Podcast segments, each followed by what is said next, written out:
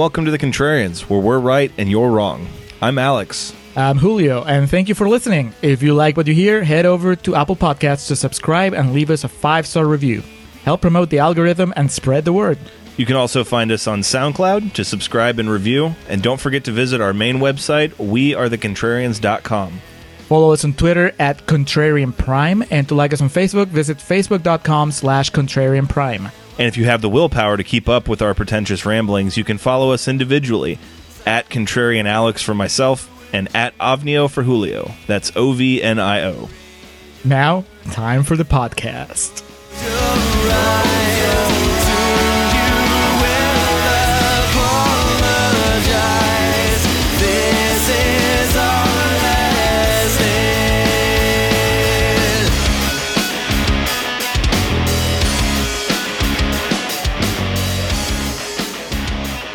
And we are recording in the middle of this dark, stormy night for the 2021 Embries. Hello and welcome. Is this the sixth annual? Is this the sixth one we've done? Seventh? No, it's a sixth because at the end of the first year we didn't do Embries. But basically, Mm-hmm. and I had to like look back and actually count and everything. eh, This is the end of our seventh year podcasting and the beginning of our eighth year of podcasting. So My whatever you call that. yes, we've been doing this for a while. Well, hello and welcome back to the Contrarians, where we're right and you're wrong. My name is Alex, joined for this prestigious awards ceremony with my co-host and friend Julio. Uh, I can't imagine that would get too many first-time listens on this, but who knows? We're covering a whole wide array of film here. Uh, but if you're never listening to the Contrarians, we're just going to give you the truncated spiel here on our award show. On Rotten Tomatoes, uh, there's certified fresh and there's rotten. What we like to do is show that that's a flawed system. Our episodes are traditionally comprised of two sections, the first being Contrarian's Corner, in which we will find one of those certified fresh or one of those rotten films and argue against the critical consensus on Rotten Tomatoes in an attempt to show that, uh, you know, some of these things aren't as good as some people act. And moreover, uh, you can be as over the moon about anything as you'd like to be. Conversely, we'll find one of those rotten films and find its positive merit, highlight some of the lost performances or uh, aspects that critics kind of undersold, and show you that, as has been evident by the eight years, seven years we've been doing this, excuse me, there are some good rotten movies out there. And we always, in the second half, though, Julio, we always talk about how we really feel about these things. Yes, on Real Talk, the aptly titled Real Talk, the second half of the podcast, we drop the pretense and we just tell each other how we feel about whatever movie we're talking about. Sometimes it's something similar to what we said in Contrarian's Corner, sometimes it's something wildly different, and sometimes it's something in between. Sometimes Alex Array knows how I feel, sometimes he doesn't, and the other way around. Uh, and of course, it's always a surprise, or mostly a surprise, for our audience none of that is going to be taking place in this episode. Yeah, we usually we've got our spiel down to about three or four minutes. There, I thought I think we got it in about ninety seconds or two minutes. But whatever the case, yeah, we're here today to reflect back on the past year in film that was the Contrarians. Uh, 36 movies. Julio did the legwork of putting everything together. This is our uh, numeric episodes, our linear episodes, as well as some of our bonus episodes thrown in. The, not including our Patreon exclusive episodes. We're going to have a separate remembering of those, uh, but that'll come later. Uh, so just stay tuned for that. This is the 36 films that we covered uh, over the past 12 months. And uh, we have several different award categories that we're going to be honoring and I guess dishonoring uh, some of the contrari- members of Contrarians canon with today. yeah, th- this is, uh, you know, it's funny because as the years have gone by, our awards, the number of awards we give have been have grown, and so originally it was just the Embries and way back then the Connies. Embries, uh, inspired by Ethan Embry's performance in Empire Records. As Mark, yes, of course. Yes, a fearless performance. Uh, a young actor just doing what he could to make a mark, regardless of the quality of the movie, regardless of what anybody else was doing. Whatever else you take away from Empire Records, what you remember is Ethan Embry just going out there, putting himself out there. Uh, Empire Records open till midnight. This is Mark. Well, I don't know. I'll have to check. It's the boss.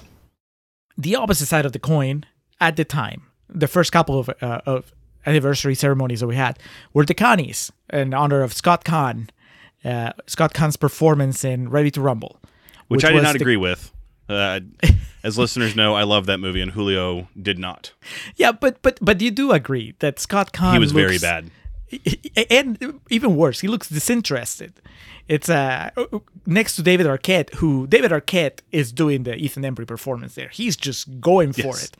And next to him, Scott Caan is just kind of like we always joke, checking his email on his phone, just reading other scripts that they sent him. just already planning the, his move to one of the Ocean movies. Hey, Gordy. Yeah. Why does it look like you have your finger in your butt? And so so it was born that you know the Embry Awards were for the the good stuff and the Connies were for the bad stuff. Now, as the years went on, the Connies kind of went through permutations because well, we stick with Ethan Embry as kind of the symbol of everything that's good. Uh, we didn't want to leave it all on Scott Caan's uh, hands when it came to bad stuff. So eventually, after a Despite what our years- shtick is here on the Contrarians, we try not to be too vicious or too negative. That's exactly kind of part of what we do. We try to find the positives and negatives. yeah, everybody deserves a chance at redemption. Everybody needs to be rotated out. So after a couple of years of Scott Caan being the butt of the jokes on our uh, anniversary episodes, we moved on to making Ronda Rousey the butt of the jokes for a while. So we had the Rouseys for a couple of years, kind of like the same thing, inspired by Ronda Rousey's performance in the Entourage movie, which was pretty bad for someone that was playing herself. It was particularly terrible. Is this a date? I don't cook for people trying to pitch me. Whatever. I thought a nice normal guy wanted to hang out for once. I did. I do. No one under 250 pounds ever has the balls to talk to me. I should have known better. No, no, it's not like that. You should go. Just see yourself out, Turtle. And then we retire Ronda Rousey as well because it was time to bring a dude back onto the, the, the Bad Awards. And that dude was David Morrissey due to his performance in Basic Instinct 2, which is a, a terrible movie. And he's probably the worst thing about that terrible movie. What's one piece of advice you would give your 16 year old self? Probably just to relax a little bit more. I was worried that I wouldn't be good enough or accepted. But actually, in the end, all those things were a driving force as well. And that's where we are right now. It's the Morrisseys opposite the Embries. And so we're going to have Embries and Morrisseys for supporting actor, supporting actress, leading actor, leading actress, and then movie. Now, additionally, as we as I said, the, the the awards have grown to where we have extra categories, and those extra categories are uh, the Ruffalos, uh, which is the award that we give to the most memorable sex scene uh, in the movies that we've covered over the year, inspired by Mark Ruffalo's incredibly sexual performance in The Kids Are All Right. If you've seen The Kids Are All Right, then you know what the standard that we're measuring everything uh, to. He's a beast in that movie. thrown for a loop. But I see the Hulk now as kind of my generation's Hamlet. Ah. You know, we're all going to get a crack at Everybody it before gets- it's all, before it's all said and done. Can I tell you something? Then we have the Gad. So the Gad is mostly based on my love for Josh Gad, who's in a lot of terrible movies, but he's a great performer. And I I feel that nobody really gives Josh Gad uh, the the credit he deserves. And so the Gad is awarded to a movie that is low on the tomato meter, a rotten movie that actually deserves to be reconsidered and actually considered a good movie. Somehow, Josh Gad became like the mascot of our podcast, or the face of it, I should say. Yeah, the the face, the the spirit, the soul of the Contrarians. Seriously, you, you sing, you dance, you do my favorite song, uh, which is Gaston. In, Oh, Yeah. no! no, I didn't. No, I didn't. Little preview. That's Little a preview. preview. No one fights like Gaston! it was great. This year, Alex, we're adding a new category, and this is based mostly inspired by you. In, and how I just couldn't stop laughing while I was editing our episode on The Master. Uh, when you said that tickets to The Master came with a gift card to Panera attached to them. And, and you were referencing how white a movie The Master is. A movie that we love, but undeniably white. A term that we like to throw around here and on the show, and especially Alex, and always makes me laugh, is uh, white people shit, white people problems, prime white people shit. And uh, we cover a fair amount of movies that would qualify, would fall under that category of, of white people shit. So, inspired by The Master, the Lancaster Dodd Grant will be awarded to the movie with the, I guess, the primest white people shit. And obviously, this year we're not going to give it to the Master because you know Lancaster Dodd. That's he he's the one that's sponsoring this award. But we'll give it to. We have plenty of other options. So that's Mhm. that's new. If we meet again in the next life, you will be my sworn enemy, and I will show you no mercy. And then, like you said, Alex, we're going to do something special for the patrons, for the exclusive patron episodes. That's that's on the Patreon channel. If you're a patron, just look for that. So Julio, uh, I think in the vein of the Academy Awards that usually rotates or alternates, excuse me, with supporting actor and supporting actress. I'm almost positive we started with supporting actor last year, so this year we will kick it off with supporting actress, uh, move into supporting actor, and then I thought we would sandwich the um, three ancillary awards there, but before we got to the real meat and potatoes of actor, actress, and film. Sounds good. So then we would be kicking off with supporting actress here. Uh, and before we do, Julio, we might as well, you know, it's on our website, but we might as well go ahead and give a rundown of the films that were eligible for this. And I know you put together this information, so I'll let you take a bow and run down that information now. All right. Our first eligible episode was The Rocker, which I don't know if you remember, Alex, but this was, I want to say we recorded it right after the election, like the, the latest presidential election. Mm-hmm. And uh, it, it's, I mean, if you guys listen to the episode, it's, you can tell. I mean, we can't not talk about it. It's not like we do the whole episode about the election, but it's, it just permeates that we have that whole thing, that whole feeling of, you know, it's done. we got through the election and and it's still tense and i remember one of the reasons we loved this movie so much was or we we enjoyed this movie so much was because it was what we needed at that time. So the rocker. Not it's what we needed, not what we deserved, but what we needed. exactly. So yeah if you if you get on your delorean you're gonna travel all the way back to the first eligible episode for this for this ceremony and it's the rocker followed by eurotrip and then greener grass. And remember the times of greener grass. Then No. goodwill hunting goodwill hunting which we did with uh, david from the franchise killer podcast. Uh, then howard the duck which we did with sam hurley from uh, movie reviews in 20 qs. Uh, whiplash which was requested by uh, katie and ot from for your reference podcast. Titanic and, and alex favorite. And then we started the erotic thriller from the 90s arc with Jade, uh, alternated with Beasts of No Nation, uh, Dan Brennick pick. Then we did Robocop. Then we did Indecent Proposal, another sexy thriller. Uh, then patron Ben Murray requested Sling Blade. Uh, then we did Marriage Story. Boo. Once again, we hit rock bottom maybe with Showgirls. Uh, then patron Paul from Filmbusters requested Bacurau, Brazilian movie. Then we did a, a- movie that was a long time coming, The Wrestler. Yeah, absolutely. We closed our uh, erotic thrillers arc with Crash, the 1996 David Cronenberg movie, not the Oscar winner. Next, our live stream for the Cure entry for this year was The Happening. Then we did Tango and Cash, requested by Jamie Russell. Then Grudge Match, another kind of like a long time coming movie. Uh, then we brought Dan Brennick into the show uh, once again for Spider Man Into the Spider Verse, a much better movie than uh, the last one he did with us, which was Mute. Next, uh, Katie and Oti requested Daddy Daycare, uh, which we followed up with Friday the 13th, Part 7 Jason Takes Manhattan. That was 100% Is part Alex seven? Mattes It's part eight. It is part 8. Never mind, I can't read Roman Yes, numerals. Yes, part seven is the new blood.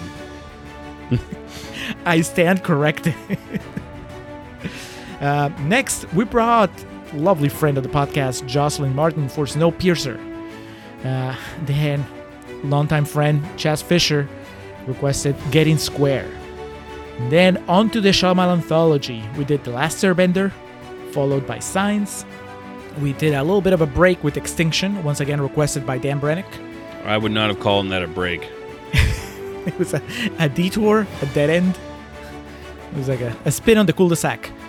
Yeah. And then we finished Shyamalan anthology with After Earth and The Sixth Sense. Then, one of the most brutal outings this year, Hancock, requested, demanded by Ryan from uh, Spit and Polish. Then we, we decided to uh, to take a trip into the female mindset with In the Cut, and then came back hard into the male mindset with Pain and Gain. Really was a perfect balance. Yeah, two extremes. And then uh, we were rewarded with a patron request from Ben Murray again for The Master movie, a much beloved movie for both of us. And then just closing up more recently, I got Alex to finally check out Baby Driver. And then Ryan Bartek from Spit and Polish came on the show to do Oscar, the Sylvester Stallone comedy. What a ride! This is the most eligible movies we've had since forever, since since we started the show. Yeah, there's a lot of ground covered there. A lot. it's all over the place. All right, Alex, lead us into the festivities here. Bam, bam, bam, bam, bam, dun, dun, dun. Welcome to the seventh annual. Shit, I fucked it up already. Welcome to the sixth annual Embries Awards ceremony. And here's your host, Josh Gad. it's the Embries. yeah, so let's kick it off with supporting actress. Like we said, we always like to end on a positive note. So we'll start uh, with the Morrissey side of things when we do these categories, which again is would represent the doldrums, the worst of the worst. The, I guess the the golden raspberry to our Academy Award is what you could uh, compare that to. But before we get to myself and Julio's selections, the the honored few, uh, we do have a listener clip sent in to uh, to speak on the matter of supporting actress. That's right. I, I put out the call to, to our patrons. I put it out late. This is my fault. I gave him about 48 hours to, to submit something if they wanted to play along. And uh, we got a few responses. One of them from uh, Ben Murray from Filmbusters. Uh, and he has a pick for the Morrissey for supporting actress. Uh, I, I think it might be a controversial pick, Alex. I don't know. Uh oh. Hi everyone, this is Ben from Filmbusters, and uh, I'm very happy to be here at the 2021 Embry Awards. Looking forward to seeing some of the winners, some of the runners up, some of the losers of the night. I'm here to say that I have a pick for this year's Morrissey Award, formerly the Rouseys. And that pick goes to supporting actress Minnie Driver for her turn in Goodwill Hunting. I am not a big fan of Goodwill Hunting by any stretch of the imagination, but I was with it until she turned up on screen with the worst British accent ever. I know she is British. I know that's what makes it worse. She makes it sound so affected. She leads every fucking line with an expression of quirk and hmm, hmm. She's the kind of girl who comes into a scenario where friends are already established and ruins the relationship, and all the other friends have to go, yeah, yeah, we like her, we like her. Uh, except in this film, I don't have to like her, and you don't have to like the film, and I don't like the film because of her. I cannot watch the film because of her. She ruined Robin Williams for me. Her energy is appalling. She tries and steals every scene that she's in, and it comes off as so affected, so over the top. She has to win the Morrissey. Come on, give it to her. My God. Definitely not on my list. not on my list either, but I think it's it's fairly damning when a British man criticizes your British accent, and uh, and you are British. I don't know, Yeah, that listeners. pretty ruthless. yeah, that's she ruined Robin Williams for him. We were I I think that we were all in agreement in the Goodwill Hunting episode that we liked her. Yeah, I, I remember we just kind of found inconsequential sounds a bit curt, but we we found her to just be kind of there, and the power players obviously were who they were. Yeah. Uh, it also sounds like Ben resents the role she played in the in the movie as far as like her becoming the I guess the Yoko to Matt Damon's Lennon, maybe. Yeah, that'll do it. Um, well, Ben, that's uh, thank you for helping us start this with a bang, even though neither of us agrees with that pick. Who do you have, Alex? What what does your uh, your Morrissey supporting actress card look like? Well, for every other award we'll be giving out this evening, uh, I have at least one runner up, and that is not the case for this category only. The Morrissey for supporting actress, there's no way that I couldn't let her have this category all to herself, and that is Charlize Theron in Hancock. Ask. You and I, You and I want. we're the same. No. I'm stronger. Really? Oh, yeah. Who are we?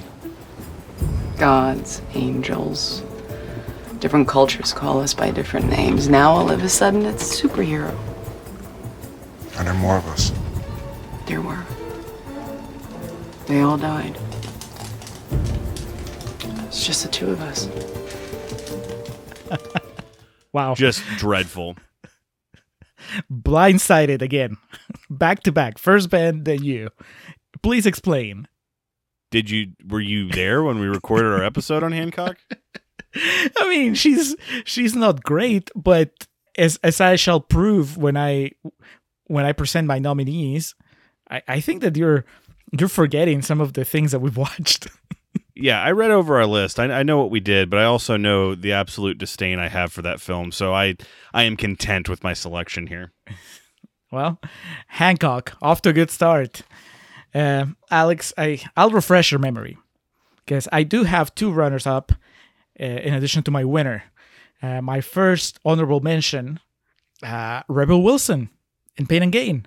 I know she has the one moment where she's great, but that one moment I don't think makes up for the other scenes she has where she's just Rebel Wilson riffing and kind of dragging the movie down. First negative for me. Second negative, and this is I I know we disagree here, but I went ahead and put Lily James. It's an honorable mention. Uh, Lily James on Baby Driver. Uh, I said on the episode. I- Really? I- yeah, I, I just she's great. I've seen her be great in other movies, and she's not great in Baby Driver. She is the one character that feels fake. It's not that she doesn't have chemistry with Ansel Elgort. It's more that the dialogue that they gave her, and and the fact that they don't really give her character anything to do is just too much. Everybody else is just larger than life and interesting and lively, and she's just cast. She's trapped in this very limited role of uh, part damsel in distress, part super cutesy love interest. I just it doesn't work for me. She deserves better, but it's not her fault entirely. So I'm not gonna give her the the the award. The Morrissey goes, and this is where I just can't believe Alex that this to cross your mind. It goes to uh, Elizabeth Barondes from our most recent episode from Oscar, because you called out how bad she was. Listen, of all the guys in the world, why did you pick me? Because I wanted Anthony to think that I came from a wealthy family. After all, he makes fourteen hundred a month. It's twelve hundred a month. When he asked my name, I had just seen your picture in the Daily News. So I told him I was Teresa Provolone. That makes sense. I didn't find out until later that you were a gangster. I mean, that you were who you were. Then why didn't you tell him the truth? Because he liked the idea that I was your daughter. I just found out that he worked for you. It's more like he works for himself. So you see, Mr. Provolone, I don't want Anthony to find out the truth from anyone else. Yeah, if he does, I'm out fifty thousand clowns. Think, think, think. All right, I got it. She was really really bad, but I just I couldn't not throw Charlize Theron under the bus.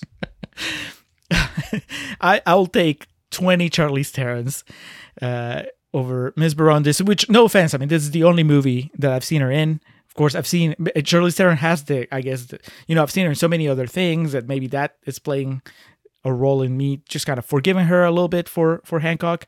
But yeah, o- Oscar is a movie of it's a very uneven movie. There's a lot of highs, a lot of lows, and Elizabeth Barondes' performance is definitely on the low side, and it's crazy. I, I don't know how that makes it to the screen. How how that wasn't you know she can share the Morrissey with uh with John Landis, who allowed it all to happen, but Miss Barondes gets my Morrissey.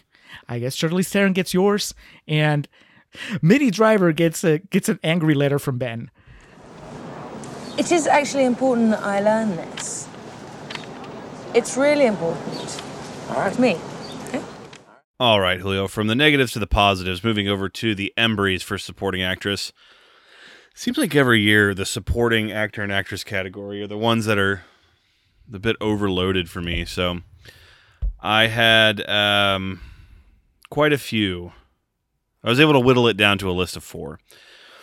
So we we kicked off the year with the Rocker, and I think one of the things we praised about that movie when we covered it was Miss Christina Applegate and just how effortless her performance is in that. And I felt that was deserving of some recognition. Uh, piggybacking off of your Oscar awareness, I guess I would say, I have Marisa Tomei in here. And that, of course, for her role in Oscar, one of the highlights of it, and a, an example of what we look for when giving out this prestigious award. Someone that, despite the surroundings that they're in, just absolutely giving it their all. And I think that definitely qualifies in that case. She could have been in Empire Records. she definitely could have been. Um, and then it was hard for me to select who the runner up and then who the actual winner was. But the runner up came in in the form of uh, Kim Basinger in Grudge Match. One of the things we talked about when we recorded that episode was the good acting that was in kind of a bad movie. And, you know, her projects have been more and more selective over the past uh, decade plus. So there was some really good stuff from her in that and kind of embodies the spirit of what we're talking about. But I couldn't not give the Embry for Best Supporting Actress to Toni Collette in The Sixth Sense. I just, you know, for all the things we talked about in that episode, while that movie isn't necessarily what I would call a bad movie at all, uh, it's still it's polarizing. But I don't think I've ever heard anyone say a bad word about her performance in it, and she absolutely is seizing the moment, which is imperative to the Embry. She's not resting on her laurels or coasting at any point in it, and of course the great scene of her and um, Cole discussing uh, her mother's passing and watching her dance at her recital when she was a little girl. Timeless, classic shit. So my Embry for supporting actress goes to Toni Collette.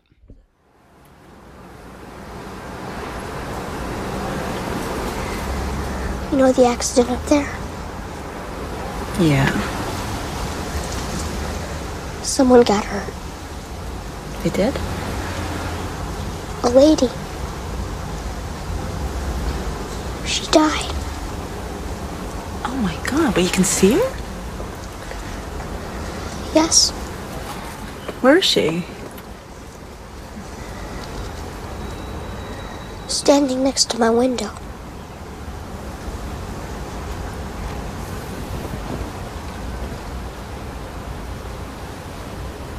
Cole, you're scaring me. They scare me too sometimes. Day? Toni Collette, uh, well, you know what? Let's hold off on Toni Collette because she will come up again pretty soon.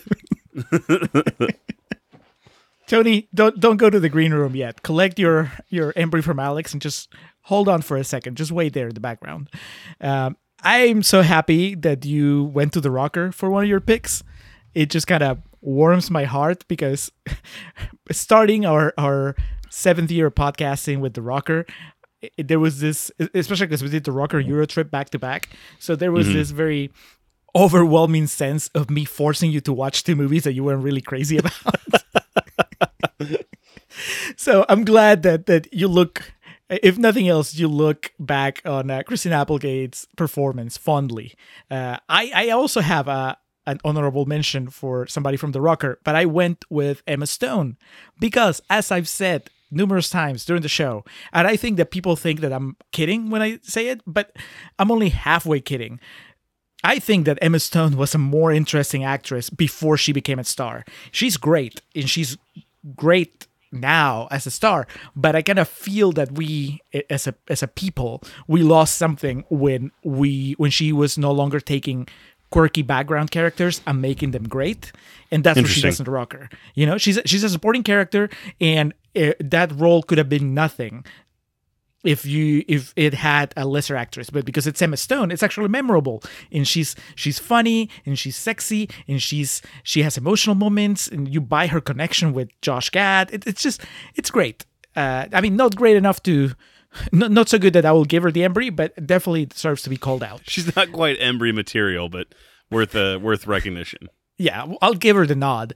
Uh, I also want to call out Marisa Tomei, but not for Oscar, which I agree. Uh, she was great in Oscar. But you know what? Decades later, she was she still had that Embry spirit uh, in The Wrestler, where she just gave it her all. She's like Marisa Tomei as a stripper. I mean, that is her putting herself out there.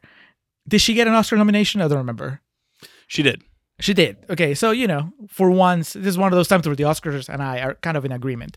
I, I think it's great. You know, the, I, I think that because I considered doing it for Oscar as well, but I kind of like the idea that it, the wrestler kind of showed that she never stopped. You know, it, it's just like you see her all these years later, and she still brings that energy, that moxie, and uh, a, a much more adult sensibility to a role that, again, it could have been just your stereotypical stripper and instead it's just a full-fleshed human being.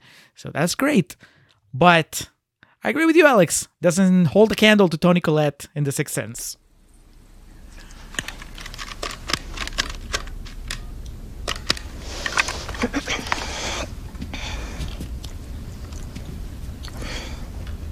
Hi, this is Lynn Sear, Cole's mom.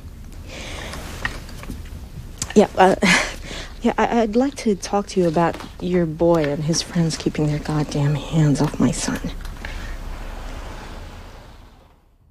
I figured this would be possibly the only one we had a crossover on. yeah it's i mean we're both pretty big fans we we talked about it on the episode it was one of the reasons why i was so excited to rewatch the sixth sense because i the first time i watched it i didn't know who toni collette was and now i was watching it already loving toni collette having experienced toni collette in so many movies and i want to say that she is one of those actresses that's always given like 110% that's what it feels like i haven't seen toni collette on autopilot yet and uh the Sixth Sense is definitely. I mean, I don't know. I don't even know if we talked about it on the episode, but I, I gotta get the feeling that that was one of her entry points into uh, kind of like mainstream Hollywood movies. You know, because she had her movies from Australia, she had Muriel's Wedding, and she broke through that way. But I want to say that maybe The Sixth Sense was one of her key steps on just getting cast in bigger productions here, and that she's great. She's she's so good as the mom that just it's hundred percent behind her kid, and that scene uh, at at the end in the car, but also that scene when they're having a Pot roast or something. pot roast, right? And yeah, she gets mad at Cole for because she thinks that he's lying, and uh, she's at first she's trying to be sweet, then she gets frustrated. It's she's great. She walks away tonight with two embries. Double fisting on the way out, Miss Toni Collette. big opening, big swings already. Uh, ben calling out Minnie Driver, Toni Collette with a double win. Just off off to a great start tonight. All right, so from supporting actress to supporting actor, starting off with the Morrissey. Uh, no surprise here for me. I don't think it'll come as any surprise. Uh, but I do have a runner up, uh, and that is Tim Robbins in Howard the Duck. Come Tim on, Robbins man. is Tim Robbins is an amazing actor, clearly, as he's been on this podcast before in amazing performances. Uh, and Howard the Duck will come back up. Uh, don't don't you worry.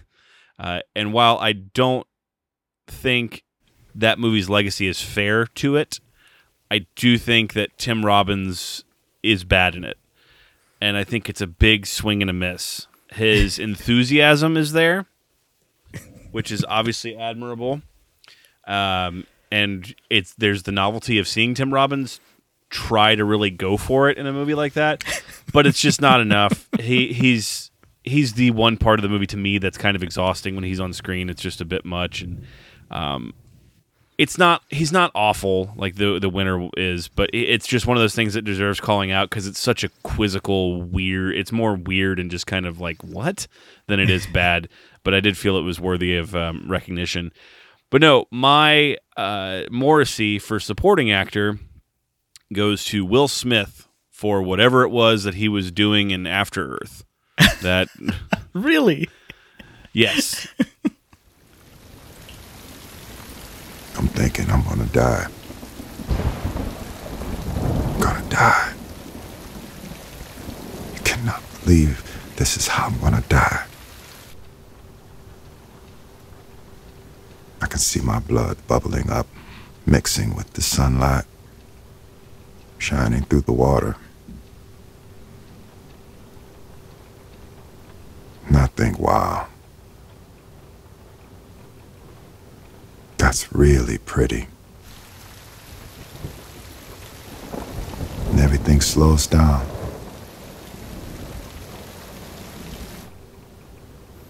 I see his pincer through my shoulder. And I decide I don't want that in there anymore. I did not land on Will Smith uh, winning the Morrissey for Worst Actor uh, in Hancock, uh, but we did have some odd Will Smith performances. And After Earth was a really bad movie, and he in it, it's like I talked about in the episode. He's this supernova of charisma, and it's like he tried to do everything he could to not be entertaining in that movie to shine the light on his son, who's not a good actor. Uh, and again, I'm not faulting Jaden Smith. He's a young kid, and God bless you, man. But Will Smith's choices in that movie were not good. They did not pay off, and he walks home with the Morrissey for supporting actor. for putting his kid through that. Uh, yeah, I mean, I can see that. I still think that the I I walk away from After Earth more impressed by the fact that even when he's working so hard at dimming his charisma, I still prefer seeing him on screen. Like I missed him when he was not around. Uh, so I can't I can't like really criticize him much. I mean, don't worry. There's plenty of uh, criticizing of Will Smith in the future uh, on this episode. but After Earth, I'll, I'll give him a pass. And I'm glad you acknowledged that Tim Robbins he swung. I agree. It's a swing and a miss. He did swing. He he swung hard. He swung. It was one of those. Uh, he was Joaquin's character in uh, Signs. He had the most you. strikeouts in history. It felt wrong not to swing. Yeah. he might have killed an alien with his performance in Howard the Duck. Uh, all right. Well, on my end, there's a there's a lot of picks here, but narrow it down to one that you would absolutely expect from me, and I think it's the second year in a row that I've given Ken Jeong an honorable mention. Last year it was for God. He's in the movie for like two minutes, dude. it's still i think it's if it annoys me enough to call him out that's that's you know even though it's two minutes it's you know he was pretty bad last year i called him out for the hangover 3 this year he has a tiny part in pain and gain and he was still like nails on a chalkboard I want Ken Jeong to surprise me. I want Ken Jeong to do something that is not the Ken Jeong shtick. And until he does that, I'm just going to resent him. and, and I'm telling you right now, he'll probably get nominated next year if we do a movie with Ken Jeong. Even if it's on screen for like 30 seconds. If it's just him yelling at someone and just being all like Ken Jeong ish, it, it's find probably a going to get nominated. Yeah. I'm already, I'm sorry. It, it, it's on. The, the vendetta is on. Uh, but he doesn't get the Morrissey. And someone else doesn't get the Morrissey, even though it, this was a fairly lazy performance overall, is Kyle MacLachlan in Showgirls. You know, to say what you will about Elizabeth Berkley, but uh, she was trying. Kyle MacLachlan is there kind of trying to not draw too much attention to himself. I think that unlike people like uh, uh, Gina Gershon or even the the choreographer that later went on to be in Pain and Gain, you know, like most of the cast in that movie is trying really hard to be noticed, and Kyle MacLachlan is kind of trying to fade into the background and just walk away from this project without. Uh, getting too dirty, which is smart, a smart career move, but it also it, it it's kind of reprehensible because it's like you should be as invested as everybody else there.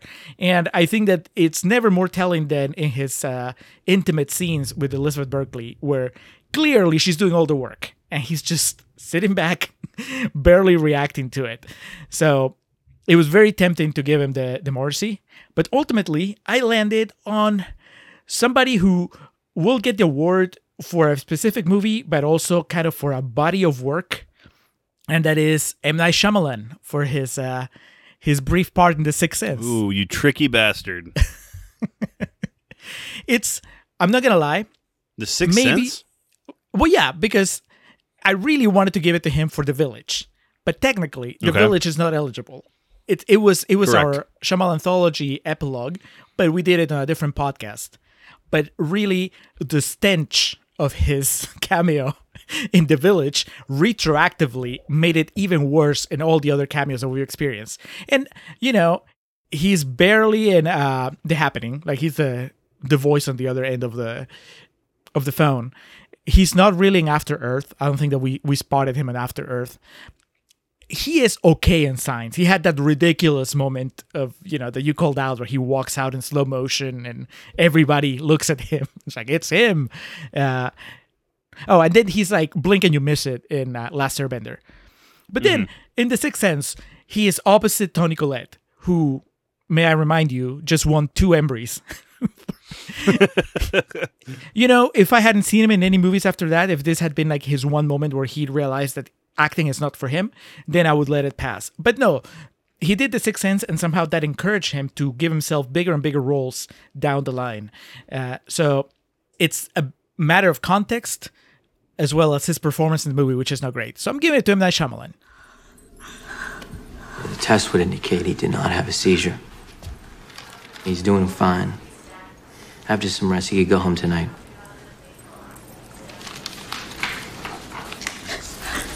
Hmm. There's some cuts and bruises on your son that are concerning me. Man. Yeah, those are from sports.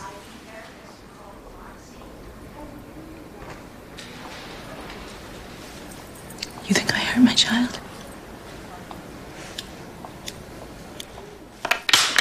Think I'm a bad mother? Mrs. Sloan over there, she's a social worker with the hospital, and she's going to ask you a couple procedural questions. Now, as we move into the Embries for supporting actor, Julio, do we have a listener submission for this? We have two actually, and and you know it's appropriate because I don't know about you, Alex, but this is the category where I have a pick almost for every movie. It was my most crowded category for yeah, sure. Yeah, and I want to say it's like you said. I think I think especially the uh, supporting actor is always kind of a a big loaded thing. It's field. a loaded, yeah, a loaded category uh, year in year out. He didn't send us a clip, but patron Jamie Russell sent me a message to read. And he says, uh, Embry's Award to Kurtwood Smith in Robocop. The Himmler spectacle. Nice. yeah, I was glad because that meant that I, I, I didn't have to mention him in mine. The Himmler spectacle vision of villainous terror that haunted my early teenage years. He's clearly having a ball playing a proper nasty villain, and this jumps out as a performance for me. His tormenting of Murphy. uh, uh, uh, uh, uh, I don't know what that means, but he wrote it like that. Still sends chills whenever I rewatch. Nothing in Smith's career has gotten close to this, before or after. Well, hold on. Red Foreman is a good character. But is he as villainous, as as terrorific as? Uh, no, I, I, re- I respect that. yeah, Clarence. That's his name in RoboCop. Um, Yeah. good, good pick, good pick, Jamie. And I agree. We heaped some praise on Kurtwood Smith uh, during our RoboCop episode, and then also in this category, our friend Paul from Filmbusters sent us a clip. Hello, beautiful Alex and Julio. This is Paul from Filmbusters. now, excuse my audio. I'm outside right now. I'm walking my dog, but I saw your your call out for nominations, and I just couldn't help myself.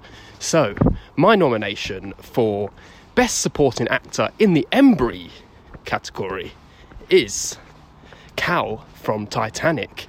Now, not only does he appear in most of the best villain lists of all time, he also has moulded part of my life, where basically every so often I pick my little boy Woody up I'd, I'd take a little run and I'd say, I have a child! So yeah, that's, that's why he deserves the award. Thanks. Um, I, I actually replied to that email that he sent. I told him, "Oh, that's I love that quote. The one that I go to, and I think you do too as well, is uh, I hope you enjoy your time together. Oh well, that's that's two solid picks, and two that I I had considered. I had them in my short list, and then I just kind of like knocked them out because they're already brought up by them. Uh, are they on your list, Alex? One of them, yes. Tell me, tell me how how your uh your Embry supporting actor ballot goes. All right, Julio. So as I mentioned, this is the most loaded category. So just going to run a few of these down before I get to kind of the nitty gritty. Um, Idris Elba and Beast of No Nation, not a fun watch, but he's he is an extremely gifted actor and he's great in that. Philip Seymour Hoffman in The Master, no way, I'm not going to bring that up. Uh, Joaquin Phoenix in Signs, we put that over to the moon uh, when we watched it. The first, um, we put that over to the moon when we watched it for the episode. Uh, Elias Koteas in Crash. You want to talk about someone Ah. who is like going for it in a movie of people going for it. I thought his performance was interesting, and especially at where he would have been at that point in time in his career. I think it was a pretty daring performance on his part. Uh, Robin Williams and Good Will Hunting, no surprise there. Yeah. And then coming down to the final three, uh, The Rock in Pain and Gain. That episode, we know I was over the moon about his performance. Uh, Billy Zane in Titanic, which I was shocked this was the only category where Titanic comes up for me. Wow. Um, yeah, it would have been too obvious for me to give that the the Embry for film. Uh, but Billy Zane, um, we joked about on that episode how he feels like he's in a different movie than some people, and how you know this was the absolute peak of him from a uh, acting perspective, and he it's that whole seizing the moment thing. He's just absolutely going for it in that, and I think it definitely is worthy of recognition. But not to be confused with the actual winner of the Embry. Going home this year with the Embry for supporting actor is Mr. Alan Arkin for his role in Grudge Match. We, on that episode, if you've listened to it, you know that we were highly complimentary of Alan Arkin in it, who played the character of Lightning, I think was his name in that movie. And classic, just I don't really give a shit, Alan Arkin, and his comedic delivery in it. Yeah, Lewis Lightning Colin Conlin, excuse me. It's it's like they just told him to say whatever he wants, and he's just funnier than everybody because everything he says, like obviously it's scripted and whatnot, but it just felt so off the cuff and so effortless with him, and the interactions he has with Kevin Harden are great, and you know maybe not a great movie by modern conventions or standards, but man, I really enjoyed his role in it. it. It felt similar to his role in Little Miss Sunshine. The difference was what was cascading around him was nowhere near as good of a movie. so it's kind of easy to get lost in that and not quite as appreciative of it. But I love Alan Arkin, really loved him in that movie. So come on up, sir. Take a bow. Go put this on the shelf next to your Academy Award. Home sweet home. It's exactly the same we was 20 years ago. What's that? It's my hobby. I got a creative side. You didn't know that, did you? No. So where's the TV? You don't got a TV? I don't do TV. You don't do TV? You got you got an iPad? No, I got a regular couch. It's not a couch, dummy. I know what an iPad is. I'm just jerking your chain. Do you know what an iPad is? Yeah, I do. It's one of those flat things you, you, you push around with your fingers. Oh, it sounds great. Makes you want to run out and buy one because you make it sound so appealing. Don't use sarcasm on me. I'm an old man. I confuse easy. I actually I had him on my short list, uh, and but I had him with a slash next to his name and then Kevin Hart's name next to it, because to me they're they're a Ah. comedic duo in that movie. I mean, Arkin and Hart are are great on their own, but and we said on the episode the best moments in in that movie is when the funniest definitely is when they're together. Yes. So yeah, I, I agree. I I'm I fully support your Embry for Alan Arkin, and hopefully he'll let Kevin Hart at least take a picture with it or something. Yes. I'm gonna throw a few other names, just uh, kind of as a quick, uh, just a quick acknowledgement. I mean, we had a, a great year for this category. Jeff Garlin in The Rocker, Jacob Pitts, Eurotrip, Jeff Garlin and Daddy Day Camp or Daddy Daycare. Yes. Uh, I said Ben Affleck in Good Will Hunting, and honestly, I put Tim Robbins for Howard the Duck. He's terrible, but God he's bless. trying, you know. And I just, I really, I like the swinging. Uh, this is kind of like a, a, a more of a, a joke, but really, Nate Lang, who played Tanner in Whiplash, because I mean, I explained in the episode. I just, I love him in the background. Uh, kind of bummed that you didn't give him the award because I'm not going to either. But Ken King and Jade, he was an early front Good runner. call. Good call. You know, it was early in the year, and we've seen so much more since then. Uh, Miguel Ferrer RoboCop, Oliver Platt in Indecent Proposal. Not all of these are good movies, but they're, these are actors that kind of at least made it easier for us. Uh, I can keep going. Ray Liotta in Marriage Story, Patrick Bristow in Showgirls. Not Patrick Bristow in Pain and Gain. Patrick Bristow in Showgirls. Uh, Udo Kier in Bacurau. Anyway, That's a good one. uh, I also had Elias Koteas as a kind of like on my short list. But all right, my two runners up. Once again, we're going to the most recent episode of The Contrarians. And Oscar, I mentioned that there was somebody that nailed the tone of that movie for me.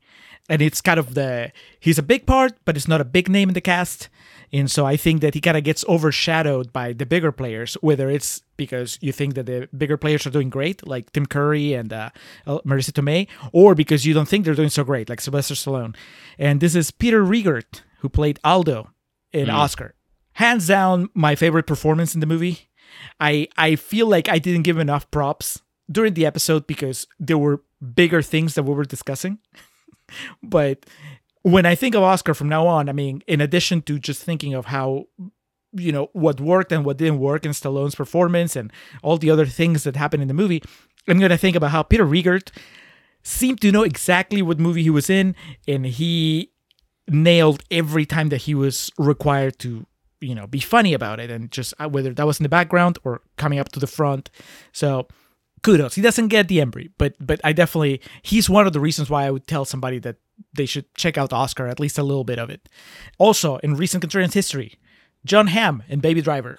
Yes we both agreed that the he kind of he, he goes off the rails literally and uh i guess spiritually in the last 30 minutes of the movie or so.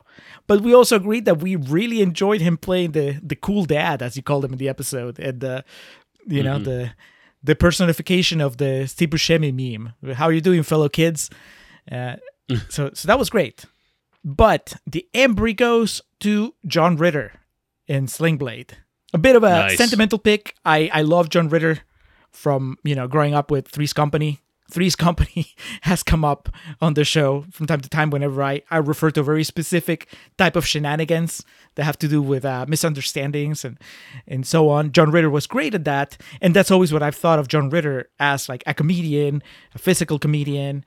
Definitely not what he's doing in sling blade. He's funny in sling blade but he's also uh, there's just this bit of sadness to his character, and uh, you know he he definitely transformed his look. He's one of those characters that you you care for a lot, and he could have been kind of a an easy joke in the in that story. You know, oh, like the stereotypical gay friend in uh, podunk town. And but no, he actually transcends that, and like many things in that movie, you know, there's there's more to him than just that initial impression. So posthumous, but still, he gets an embry. We're different. People see us as, as being different anyway. You're, well, you, you've got your affliction or whatever, and I, well, mine's not as easy to see. I'm just going to say it. I'm gay. Does that surprise you? That I'm gay? You know what gay is, don't you? I don't reckon. Homosexual. I like men. Sexually. Not funny, haha, funny queer. Mm-hmm. Well, that's a very offensive way to put it.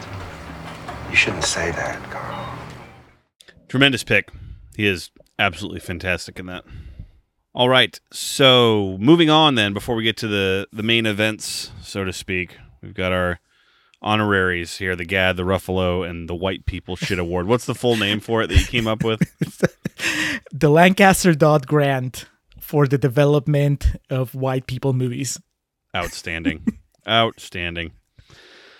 So let's go ahead and start off with that. Uh, I went through the list and came up. You know, I already gave the master its uh, rundown as to why it's peak white people shit.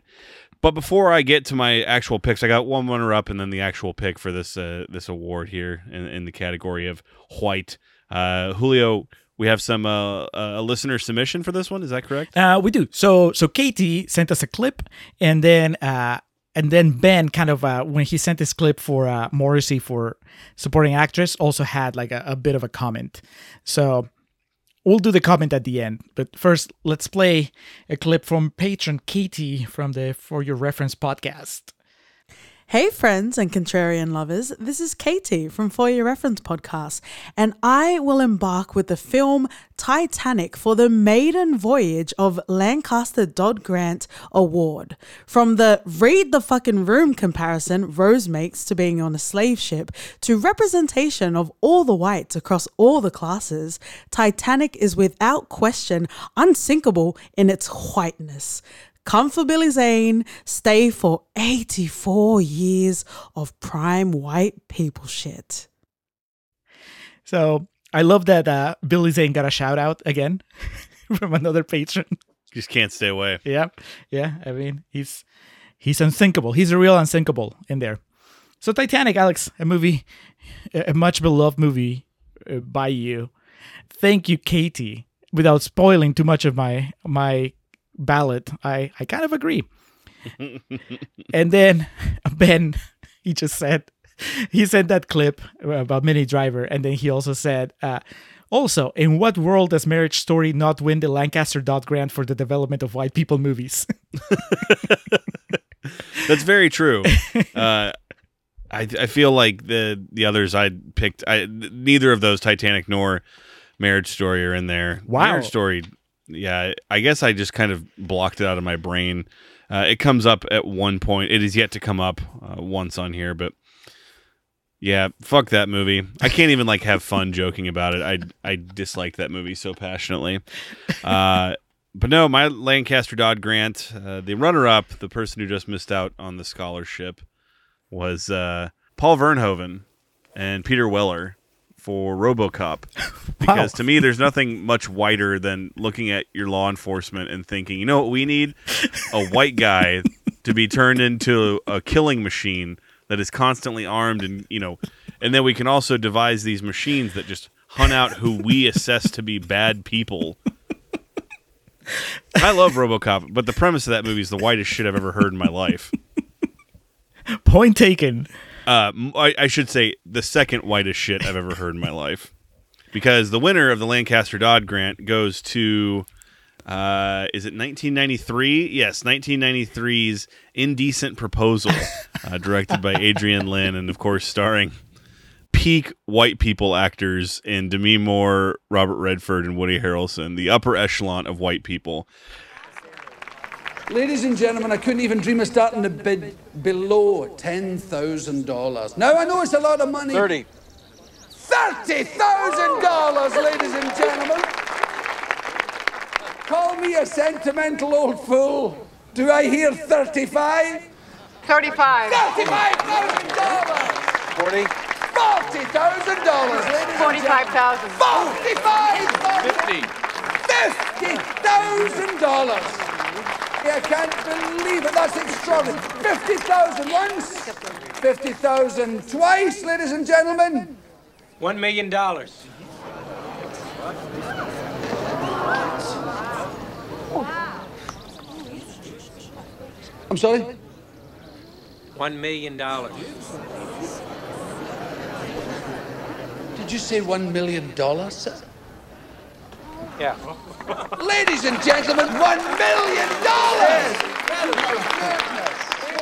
the whole plot of this movie is just complete unfiltered unadulterated white people shit of hey, I'm a rich white guy, so I'm going to pay to sleep with this guy's wife, and in the process, it tanks their marriage to the point where the million dollars I give them doesn't even go anywhere. We don't know where it goes in the end, and they both say they don't care about the money. And then she ends up dating this guy for a while, and then they both end up back together by going to the pier where they got engaged. It's if this man it's amazing like copies of this movie didn't come with white hoods because it, it just seems like you had like they don't want anyone not white to watch this because it, it is again it's whiter than porcelain. It's whiter than 2% milk and on top of that it's not a good movie either not even the incomparable oliver platt could save it even billy bob thornton as an extra in this movie couldn't save it so congratulations though to adrian lyne demi moore robert redford and woody harrelson for their winning of the inaugural Lancaster Dodd grant for the advan- advancement of white people. Beautiful, beautiful. Uh, patron Dan Brennick, he didn't send a nomination, but he did send me a message saying, uh, "We know who Alex is going to give the grant to, right?" And I said, "I don't know, man, because uh, after you listen to the Baby Driver episode, I, I think that there's some contention. I'm assuming that he he was thinking that you were going to give it to Marriage Story, which is what I thought as well. Uh, but no, not even a not even a mention. No. Well, and, and- and I thought that uh, that that should show the the level of contempt I hold that movie in. uh, I, I'm just I, I'm also surprised that you just didn't bring up Baby Driver because you, you did call it uh, a, a long running joke in that episode is just how white it is from its debut at South by Southwest to the whiteness of it all. Um, Again, I was trying to have fun with this category and not just rag on movies that I just actively disliked. All right. Well, I I I said I agreed with Kate, uh, with Katie, and I do, uh, just not enough to give the to give Titanic the grant. I I, I do think Titanic is is pretty white. There's just a lot of. Uh, I love her comment about how Rose just didn't really read the room and comparing her situation to that of uh, actual slaves. She's still, you know, leading a fairly privileged life. Yes. uh, so there's Titanic. Then there's uh, the 1996 crash, which is Ooh. just you know that's just that's white people stuff. It's like we are so bored that we can't even have pleasure with normal sex. We have to just crash into each other with cars and that's the only way that we can really feel something. I like the movie more than you did. I think it was a very interesting episode us kind of like going back and forth and whether something worked or not, but regardless of where you land on the movie, the the core concept of it it's just it's it's very white. Like you know, you're not gonna see minorities getting mi- mixed up on that shit. Uh, Certainly not in the movie because you know we have bigger things to worry about. when you're at the point where where what's driving your life is just trying to find new ways to trying to find pleasure through pain that's just you know you're another level of privilege still alex we are in agreement i am giving the lancaster dodd grant to indecent proposal because you are correct. Getting a million dollars because you and your wife agree to allow some millionaire to sleep with her. Getting that million dollars and then just not doing anything with it and kind of like throwing it away that is something that only a white person would do. Nobody else would do that because you know again the, the lack of privilege. I i agree. And this proposal is super white and it's super bad on top of that.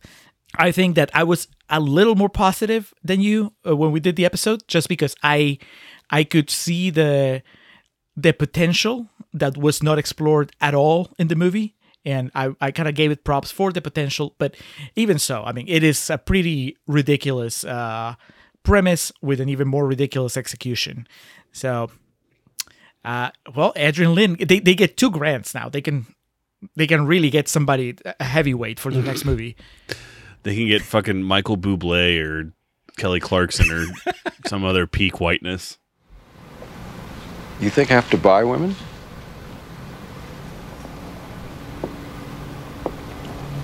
Why me then? I bought you because you said you couldn't be bought.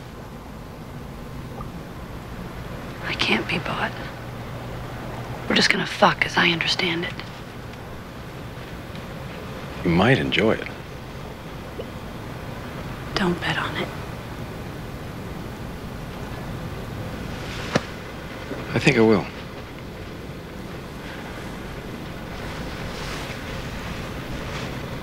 Heads we do. Tails we call the whole thing off. Turn the boat around, go home. No hard feelings. What do you say? It's your party. My lucky dollar. So I can't lose. All right, so from the ultra conservative to the ultra liberal, the the Ruffalo Award for uh, the most memorable sex scene, not necessarily best. Um, I did notice there was kind of a lack. We had some sex scenes, and a lot of them were kind of quick or fairly unremarkable in the past year of film that we've covered, with the exception, of course, of Crash. but I made sure to not include that because that would be too cliche. Uh, if I did include a scene from that, it'd probably be the one in like the dealership with Rosanna Arquette and James Spader. That's just like everything else in that movie, very off-putting. Actually, no the the scene with Holly Hunter and James Spader at the airport parking garage. Uh-huh. It's like the closest thing to something hot in that movie, uh, for me at least. um, for me, the honorable mention goes to the Amy Adams hand job. I know that's not full on sex, but Hey, it's still there's a orgasm, so I think it it is. counts. We get Philip Seymour Hoffman's vinegar strokes, so that's you know that's the most important part uh, because it's memorable. We talked about it, and it comes in a very uh, important part in the movie, and it's it's also kind of uncomfortable, but memorable is definitely the case. Um, and then you know, I would be remiss if I didn't give the Ruffalo. You know, it is intended to celebrate excess. um, in honor of its, you know, its uh, namesake, the Ruffalo, because that sex scene with him and Julianne Moore and the kids are right is fairly graphic, you know, bordering on like NC-17 type stuff. So I made sure to go all in with this, and I would be a fool if I didn't give the Ruffalo to Elizabeth Berkley and Kyle MacLachlan in Showgirls. Just ridiculous, over the top, and almost nonsensical. The scene in the pool where they're going to town, and then Elizabeth Berkley leans back and is like convulsing underwater and letting the fountain hit her chest, and it's one of the most unsexy things I think I've seen on film, but by God, is it memorable? Because again, in the the spirit of what we're talking about here, the actress went for it. The actor Kyle MacLachlan was just like, "What am I doing with my life?" But then also, the direction of it was ambitious, and there's few positive things I can say about Showgirls, and there's few words that I can use to positively describe it. But again, Paul Verhoeven coming up for the second category in a row definitely had the ambition to shoot this and present it in a way that was memorable. So for that, begrudgingly, I will be giving an award uh, in a positive vein to Showgirls this year. I didn't say there was. Not a single thing that's original in the picture.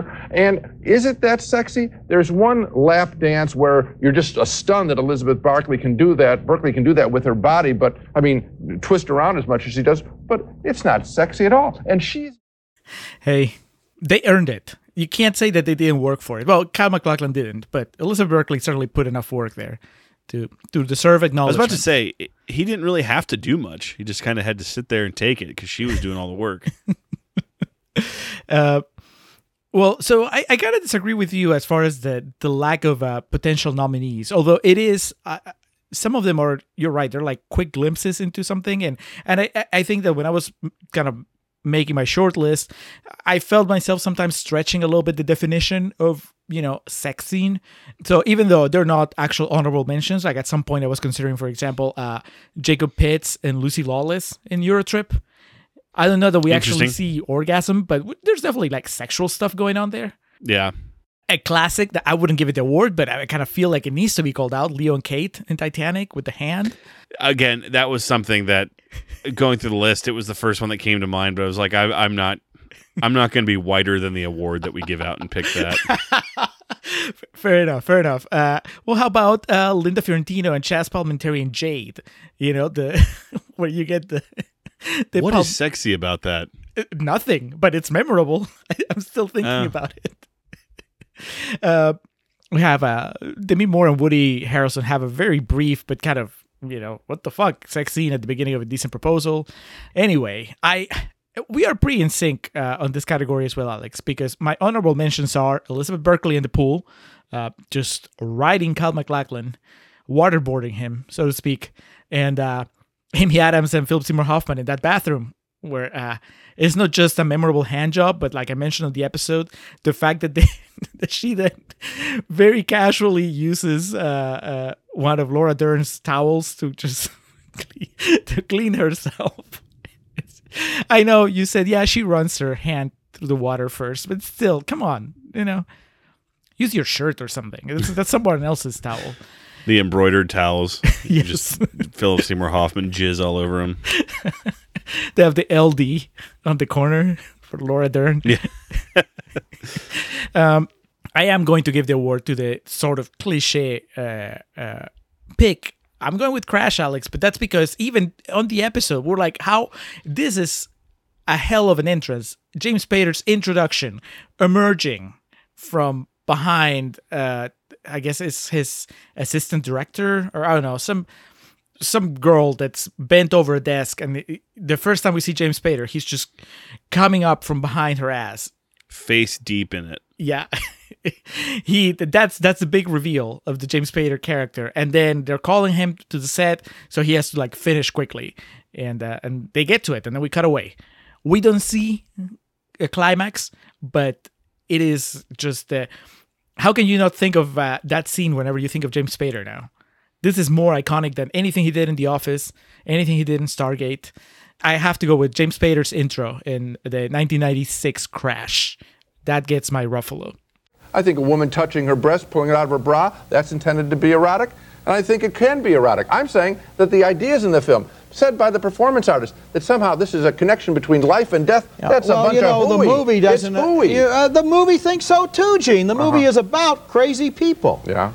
Fair enough. Valid points made all around, I feel.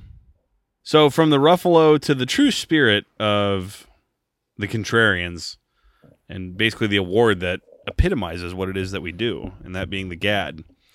Films that we watch that have the vaunted, or not vaunted, but more um, maligned, the dishonor of having the rotten ratings on uh, Rotten Tomatoes. And so, and sadly, in a lot of the pop culture we live in, specifically in this country nowadays, it scares people away from seeing them. So what we do when we find these, you know, positive merits, so to speak, in movies, is a lot of times we'll come away and mean that. So what the GAD does is it's the award that epitomizes our spirit and goes to movies that do have those nasty green splotches, those low rotten ratings on Rotten Tomatoes, um, that we feel are good and deserve more praise and a more fair shake than they got uh, or get. So, Julio, I have two honorable mentions, and the first one should be no surprise. And it's only 50% on Rotten Tomatoes, so it's not too low.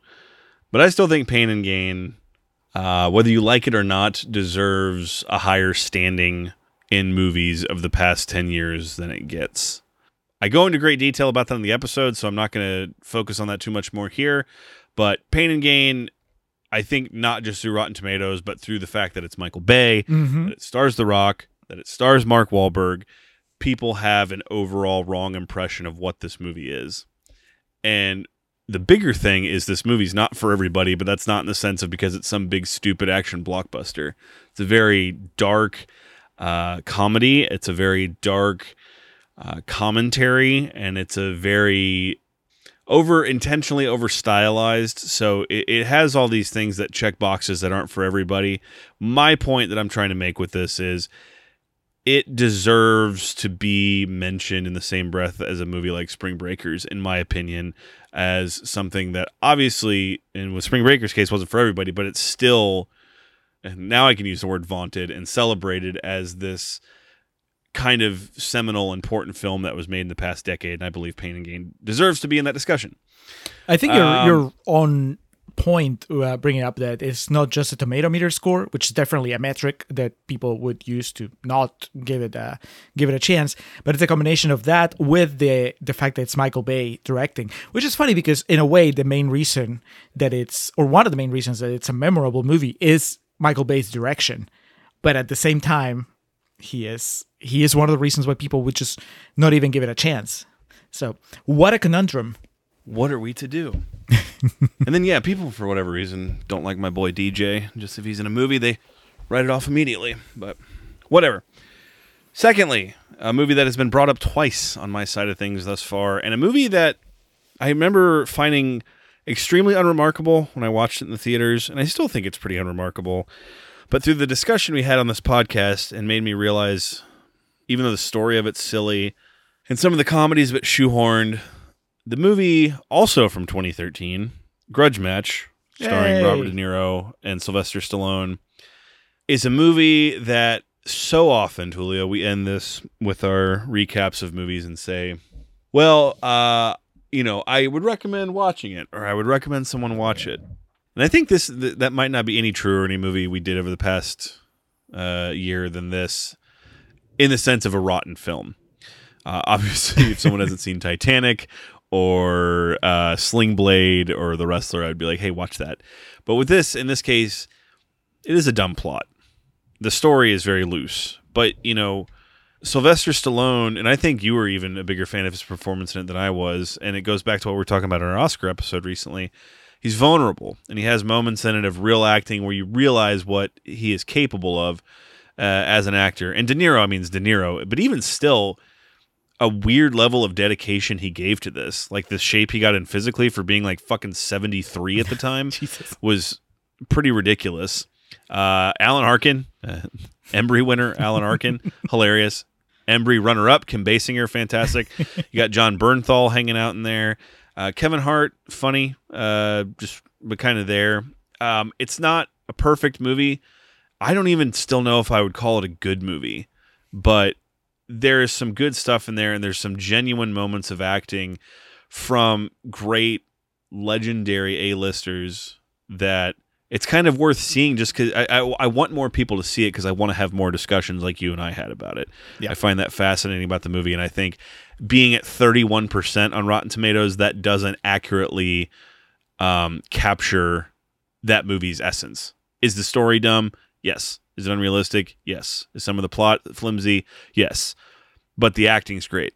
These lines that aren't really good are still delivered with great acting. And so, like I said, and like we always talk about, those ratings on Rotten Tomatoes don't accurately represent what's there. And we know that, but a lot of people don't understand what those ratings are to begin with. Uh, so to me, someone who look at this and be like, "Oh, it's thirty-one percent. That means it's not good." I'm like, no, no. It, it it's also not a good movie, but at the same time, there's a lot of positive there. So, Grudge Match, Pain and Gain.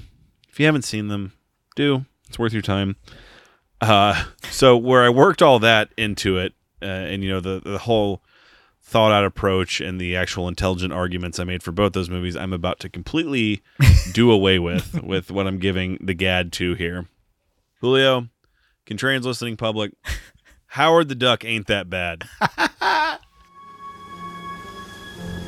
I have disguised my true form, which would be considered hideous and revolting here. Lucky for the people eating. Mm-hmm. What? You ordered your specials. What's wrong? This will mean the extinction of all existing life forms. You haven't even tasted it yet. What do you think? I'm into cannibalism or something? Hey, are we like all in the same discussion here? I'll give you a hint, doll. What's white, ovoid, and always reminds me of my birthday? Ah. The eggs. Get them out of here. I lived the as long as I can remember until we watched that with Sam. I lived my life under the understanding and under the pretense that that was one of the worst movies ever made. It ain't that. There's been a dozen, if not 20 movies we have done on this podcast that I would say are worse than Howard the Duck. I actually kind of enjoyed Howard the Duck. I know I kind of shit on Tim Robbins earlier, but you bought it. Yeah, I I did. I did buy it, the Blu-ray, and it has a hilariously high quality transfer on it. But it's pretty funny, and you know, for being the sucker I am for practical effects for the movie that completely leans on that, I appreciate that greatly. I mean, there's some computer animated stuff like with the lasers and shit at the end, but uh, it's not a movie by any stretch of the imagination that I would say is going to be entered into you know my top 10 top 20 top 200 movies that i've ever seen.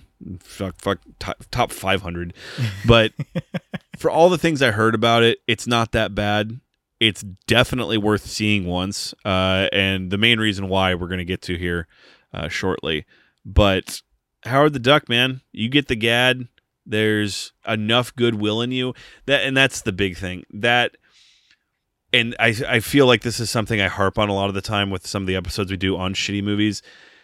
The intention with Howard the Duck was not bad. It was not malicious. It was not resentful or contemptuous of its audience, like a lot of the things that we have done. And it was an ill-fated attempt to try something new, and it failed miraculously. But that doesn't mean that someone can't enjoy it and that doesn't mean that everything in it is bad. And at 14%, I think that is misleading. I think too many people are swept up with its legacy and seeing something like 14% and just automatically writing it off. And that's not something I can live with. If it's my life goal, God damn it, I'm going to get at least one person on this planet to watch Howard the Duck for the first time and be like, yeah, that wasn't that bad. So there you go, Julio. I know I, I, this is the most time I've taken up with this, but this is an award. Hey. Even though you created this award, I, it's the one I probably believe in most. it's why we do what we do. well, I am I am geeking out of the fact that uh, not just Howard, but uh, the grudge match thing because I was, you know, throughout the episode, it- over and over, I think it kind of became clear that I liked the movie more than you did. Even though I agree, I don't think it's a great movie, but I was pretty entertained, and you were just mostly like, you know what, this isn't real boxing. it, to me, the, the the the main thing when I was watching it, I could kind of tell that it was undeniable that I cared, that I cared how the grudge match turned out. And I think that that's a win for the movie. That I was invested enough that I cared if De Niro won or if Stallone won, and that I, I can't avoid that. Uh, so I had it on my short list. I didn't put it as an honorable mention, but I was so happy to hear you bring it up because that means I'm not alone, Alex. Uh, no, my honorable mentions go uh, to. well, I don't know how much you're gonna agree with me on this, but but just hear me out before I even get to the main event. uh, we watched pretty recently. Okay, let's start with the most recent one. Our most recent episode, Oscar, twelve percent, and listeners, if you if you already experienced that episode, I think that you could probably say I'm the most negative on the movie out of the four of us. Uh, because I probably out of the four of us, I was the one who was the hardest on Stallone, and being that he is the central figure in the movie, by ragging on him, I come across as as you know ragging on the movie constantly, and there's plenty that I have problems with there. But I also agree with something that Ryan said, uh, which was this is not a 12% movie, and that is true. Like I, I think that that's the curse of Rotten Tomatoes uh, green splotch. You know, people see a 12% next to the title and they're like, all right, I'm out. I don't care about anything else. And uh, it does, you know, I don't think that that's fair uh, because as flawed a movie as Oscar is, I think that there's enough going on there that you should at least kind of like check it out. Maybe not stick around all the way to the end if it's not your jam, but I think that 12% it just gives you that image of like, man, this was just a waste of everyone's time. And I think that, as was argued in in our Oscar episode, it wasn't. I mean, I think it was a, a more of a miss than, than a hit, but there was still a lot going on that was kind of like worth it. And just the the fact that Stallone was taking this comedy role seriously, as opposed to you know what we had seen in uh, in Tango and Cash. I felt that that was that's definitely commendable, and then you have very interesting, uh, in some cases, very successful performances around him. You know, uh, Embry winner Marisa Tomei, Embry winner Peter Riegert. there's there's quality surrounding uh, a kind of uh, divisive performance from Stallone, and uh, And like I said in that episode, I would love to watch the the play. I I'm very interested to watch the French version of the of this story, just kind of to see what happens when this movie, with this story told with you know all cylinders firing. Uh, so yeah, twelve percent feels too harsh for Oscar. Also, I really walked away from In the Cut, especially after our episode, after our recording, kind of feeling more positive toward the movie. Uh, it's at 33%, and there's plenty wrong with In the Cut, but there's also a lot of interesting stuff going on there. And uh, certainly not a movie for everyone, but once again, it feels like slapping that green splotch on it just automatically would keep people that might enjoy it or keep people that might find it worth experiencing at least once. It would just keep them away because you're just saying, no, this is a waste of time. This is just a complete strikeout. And no, we have complete strikeouts that we've watched this past year. We will get to them soon. Uh, but no, not definitely not in the cut. But Alex, again, and maybe this is the the Embry ceremony where we've agreed the most so far because my Gad goes to Howard the Duck as well. My God. oh my god uh, yeah it, it it was i had a blast poor sam hurley was he he seemed so shocked by the fact that uh i enjoyed it as much as i did uh, that you enjoyed it as much as, as you did and uh to this day it still comes up whenever we're talking on twitter and i mean he's still he's not positive toward that movie we had a great time talking about it but he walked away very underwhelmed he had seen it before and yeah, it was it was great. It was I had a similar experience to you. Like I spent so many years hearing about how bad it was, and then I just had a great time watching it.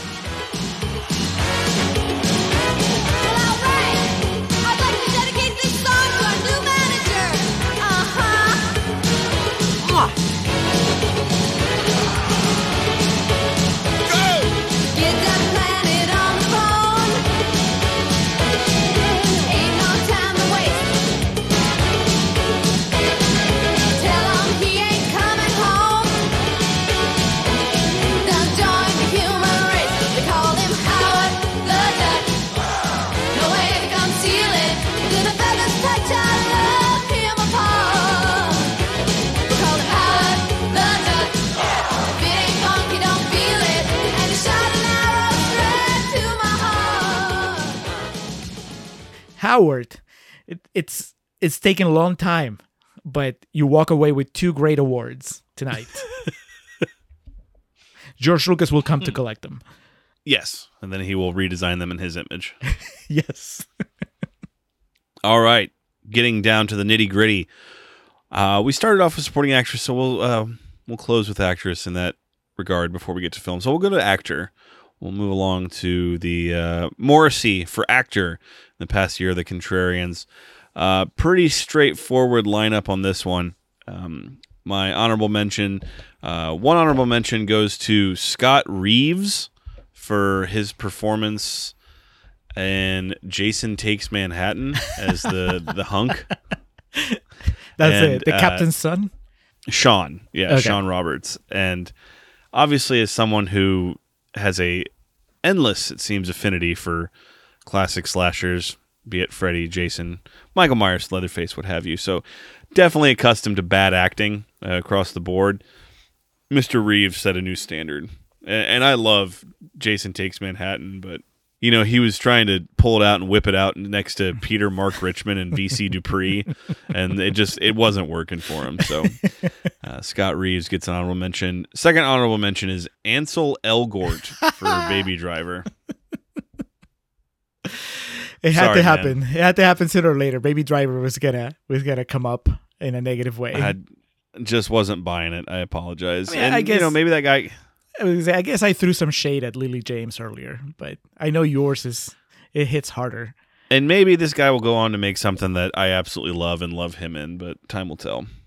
Uh, from a few minutes ago to being complimentary towards him to now he takes home the Morrissey for actor in the past year, The Contrarians, and that is Mark Wahlberg for his role in The Happening.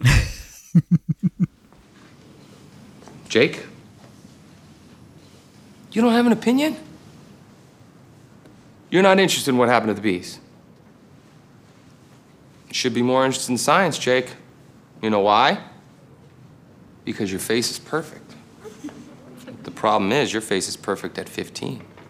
Now, if you were interested in science, you would know facts like the human nose and ears grow a fraction of an inch each year. So a perfect balance of features now might not look so perfect five years from now. It might look downright whack 10 years from now. Come on, buddy. Take an interest in science. What could be a reason the bees have vanished? Um, the happening and our experience covering that movie with live stream for the cure this year was quite fascinating because my whole thing going in was I had seen it before, but I remember thinking it's not as bad as everyone says it is, and uh, it, it's worse than everyone says it is. and I don't know what was clouding my judgment, what was clouding my mind, but uh, Mark Wahlberg is Elliot Moore, and Mark Wahlberg is a good actor. We have established that uh, in the right role. He's not Meryl Streep or you know, fucking Idris Elba. He can't do anything. Um, but this was not it for him. To the point where I almost felt bad for him in some parts of it. And you know, we had a, a record-breaking performance on live stream for The Cure discussing that, and it kind of just nailed it home. But yeah, Mark Wahlberg, sorry, brother. Um, we can hang out and talk about pain and gain for a while, but you, you got to take this L. You got to take this Morrissey home with you. yeah, it, it's uh, it's pretty bad. I have in my short list. It it's, I think much like with you and Crash, like I, I felt that Wahlberg would be too easy. There is a part of me that admires the kind of like the balls. I, I think it's a mixture of like boldness and also lack of uh, self awareness to just say I'm gonna play a science teacher and I'm gonna play it like this. There's, yeah, you know, that it, it's it's a terrible performance, and yeah, I would give it to Morrissey if I didn't have performances that rubbed me the wrong way in, in a much, much more strongly, uh, such as uh, my first runner-up, David Caruso and Jade, because fuck him, ah. hands in his pockets the entire time, a lot of really weird shit going on around him. He barely reacts. This was not the movie to play cool, David. This was the movie to kind of find some emotion. But it's like even when Linda Fiorentino is seducing him, he's just kind of like, I don't know. it's just uh, no. I mean, there's plenty wrong with Jade. Certainly, there's worse things that David Caruso going on in Jade, but he's not helping. And uh, I still remember, I think it was a, a quote that we pulled it that we read from Letterboxd. Somebody saying that you know there was this big conspiracy that the reason that Jade tanked is because people didn't want David Caruso to become a film star. They wanted him to stay in his TV corner. Yes, yeah. Did you watch the movie, man? That's just. I think David Caruso is the one that didn't want to become a film star. It's like maybe if I'm bad enough, they'll leave me alone. Let me be on CSI or whatever. So Caruso's a runner-up. Another runner-up, my, my, my second runner-up, is Sylvester Stallone. Not for Oscar. I I think that before we recorded the the Oscar episode, I would have thrown Sly in because my my initial reaction was just like this is this is not working and it bothers me and it annoys me. But then, you know, one, it's been a few days since I watched the movie. Two, we had a pretty good discussion about it where really the three of you, you, Ryan, and Bartek, kind of like helped me flesh out the fact that, that you can't say that he's not trying. Mhm. You know? So I'm good with him in Oscar. I'm not good with him in Tango and Cash. Tango and Cash is Mm. just him not trying to be funny. It's just him kind of he's trying to be cool. He's not trying to be funny. And he should be trying Yeah. to be funny. So he he gets a, a an honorable mention because of that. And you know what? I, I think that like you kind of alluded to the funniest Stallone that we've seen this year was in Grudge Match. And I didn't think that he was great in Grudge Match, but you're right. He made me laugh eh, from time to time. He had that awesome reaction when he's having that uh, dinner with Kim Basinger and uh, she reacts to his little like sculpture that he'd made and she finally guesses that Mhm. it's the right animal and he it's just like a split second reaction where I'm like my god he got it he's funny uh, but anyway nothing nothing compares to Will Smith in Hancock that Good is man. just an embarrassing performance from an actor that I've seen be so much better. So I know that this is just, I mean, it's a combination of him either having a lazy take on the character or having just the wrong approach, and then Peter Berg saying, "Oh no, that's cool, man. Run with it." They've been spraying the hell out of us all morning. And they got some kind of heavy artillery, 50 caliber or bigger. I don't know if that matters to you. I'm good. Oh, um. Good job. Good job. Really good job. it's not funny and it's not insightful. He spends the first half of the movie scowling, like that's his that's his shtick that he's just scowling, and then the second half of the movie, mumbling through dialogue. yes, and then the second half of the movie, he's trying to have this deep connection with Charlize Theron that's completely unearned. It's just there's no chemistry.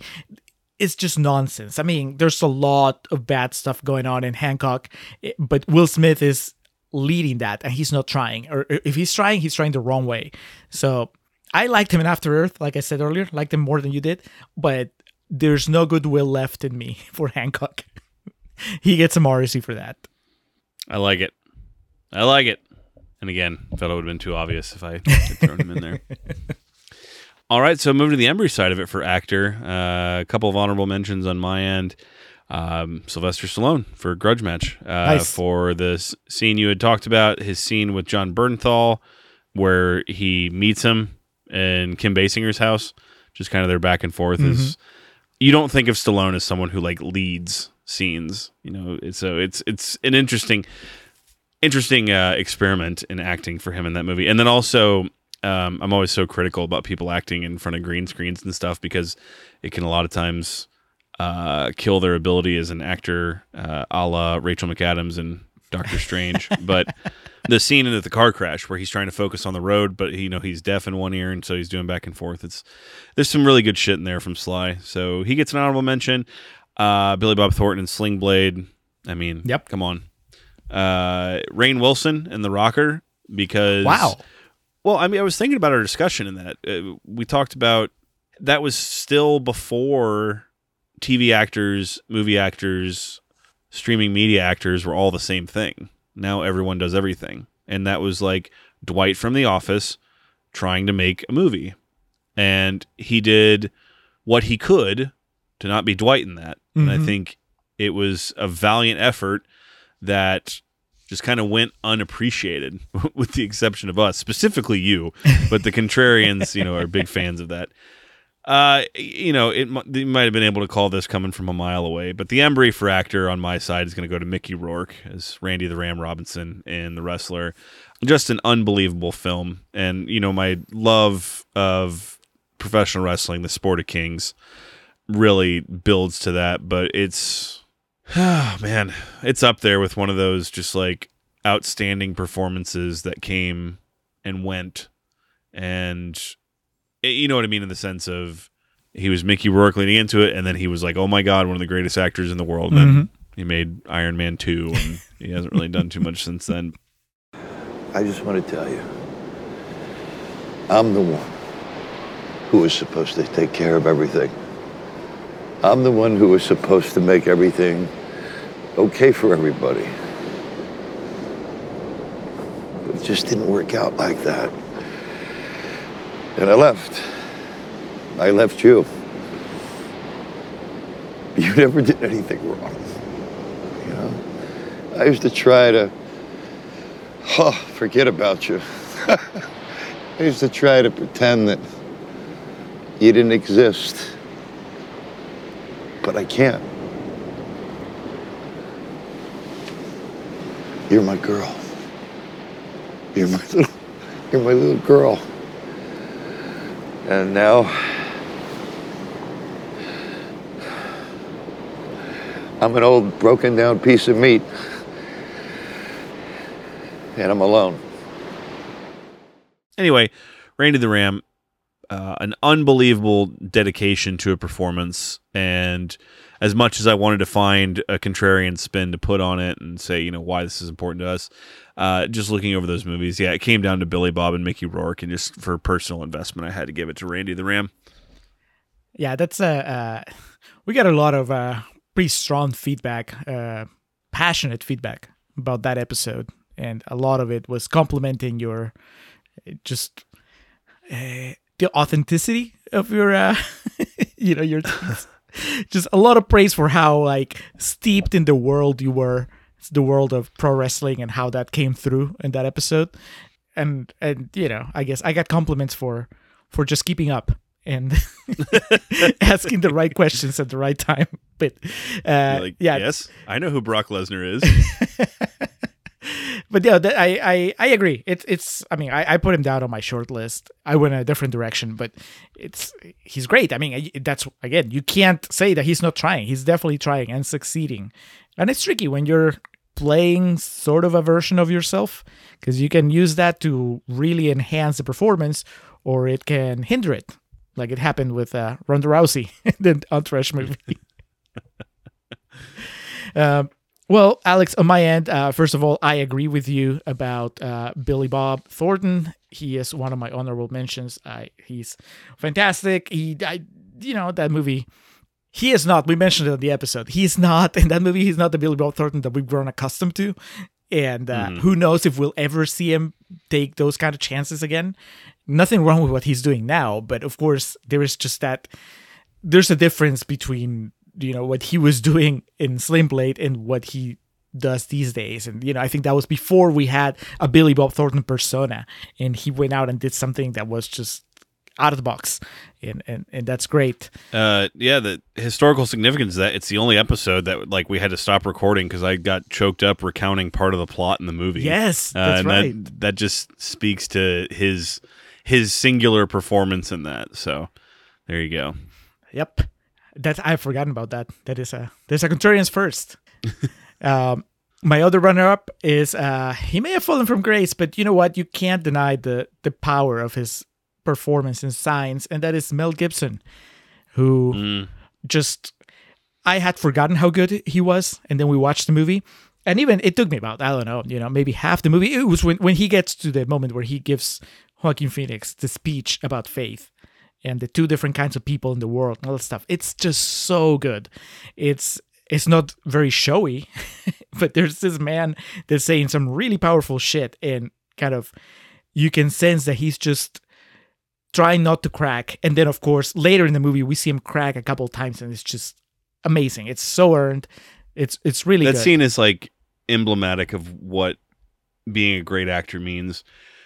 A, a lot of people can be loud, and a lot of people can yell and be very expressive. takes a special talent for someone to almost whisper Mhm. and just kind of deadpan, and you're completely captivated by what's happening. Yeah. It was uh, one of my main takeaways of the Signs episode was just how good Mel Gibson was in it. Like I'd forgotten because again, the public persona it kind of eventually ends up taking up space in your mind and you forget about individual performances. And so these days, before we rewatch Signs, whenever I thought of Mel Gibson, I was like, oh yeah, or all the scandals and all the stupid shit he said and the the trouble with the law and you know whatever controversy he's embroiled in. And it's it's a shame that that i'm not saying that i'm supporting you know whatever he said but when you take his performance in Signs you're like wow that that's actually really good and really special. And i hope he he finds some sort of peace and kind of like get himself together so that we can get more of that but ultimately he doesn't get the the Embry and Alex. I I mean I had in my mind that I knew that there was a chance that you could give the Embry to uh to Mickey Rourke, but I had a bigger question, and to me it was more of a is he gonna give it to uh Joaquin Phoenix or Philip Seymour Hoffman? And I'm like, I wonder if we'll have the same. And except that it wasn't even a question because you gave it to Rourke. Too obvious. I, I I have to be obvious, man. I after this last rewatch, I don't know if it's my favorite Philip Seymour Hoffman performance, but it's certainly up there, and it's definitely in the spirit of the Embry's, the spirit of the show. It is an actor that is not resting in his laurels. Uh, it's it's a little bit like you know, like giving the Embry to Toni Collette for for the Sixth Sense. You know, it's just it's a good movie that she's in, but she does more with the material anyway. And the same thing with Philip Seymour Hoffman. I mean, the character of Lancaster Dodd is written to where, as an actor, I imagine you don't have to do that much. You know, there's already like the setup is enough that you're gonna be able to command the movie in a way. You have the the, the crazy speeches and you have the the weird like Scientology vibe, like the cold mind vibe, and then you have Joaquin Phoenix, you know, kind of like keeping things lively, but still, Philip Seymour Hoffman is captivating. He he just took the time to really make it memorable, and and that's the thing, you know. To me, like he he didn't stop trying. He didn't stop like you know. He has that uh, Ethan Embry uh, spirit. He's he's just like going for it, and I walk away from watching the master. I'm always in awe and just happy that he he didn't settle.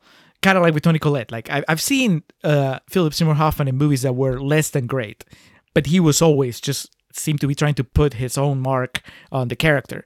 So yeah, I'm happy giving him the the Embry.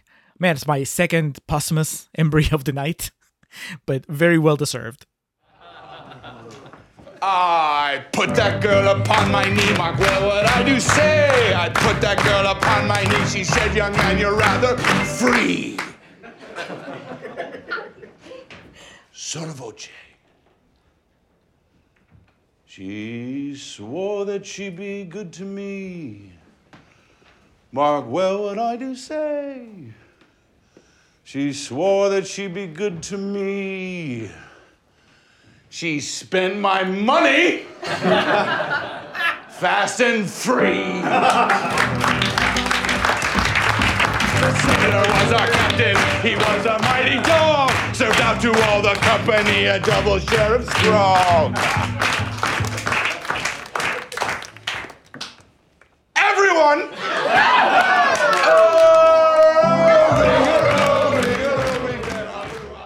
All right, our penultimate awards of the evening. Actually, I don't know if you can use penultimate in a plural sense.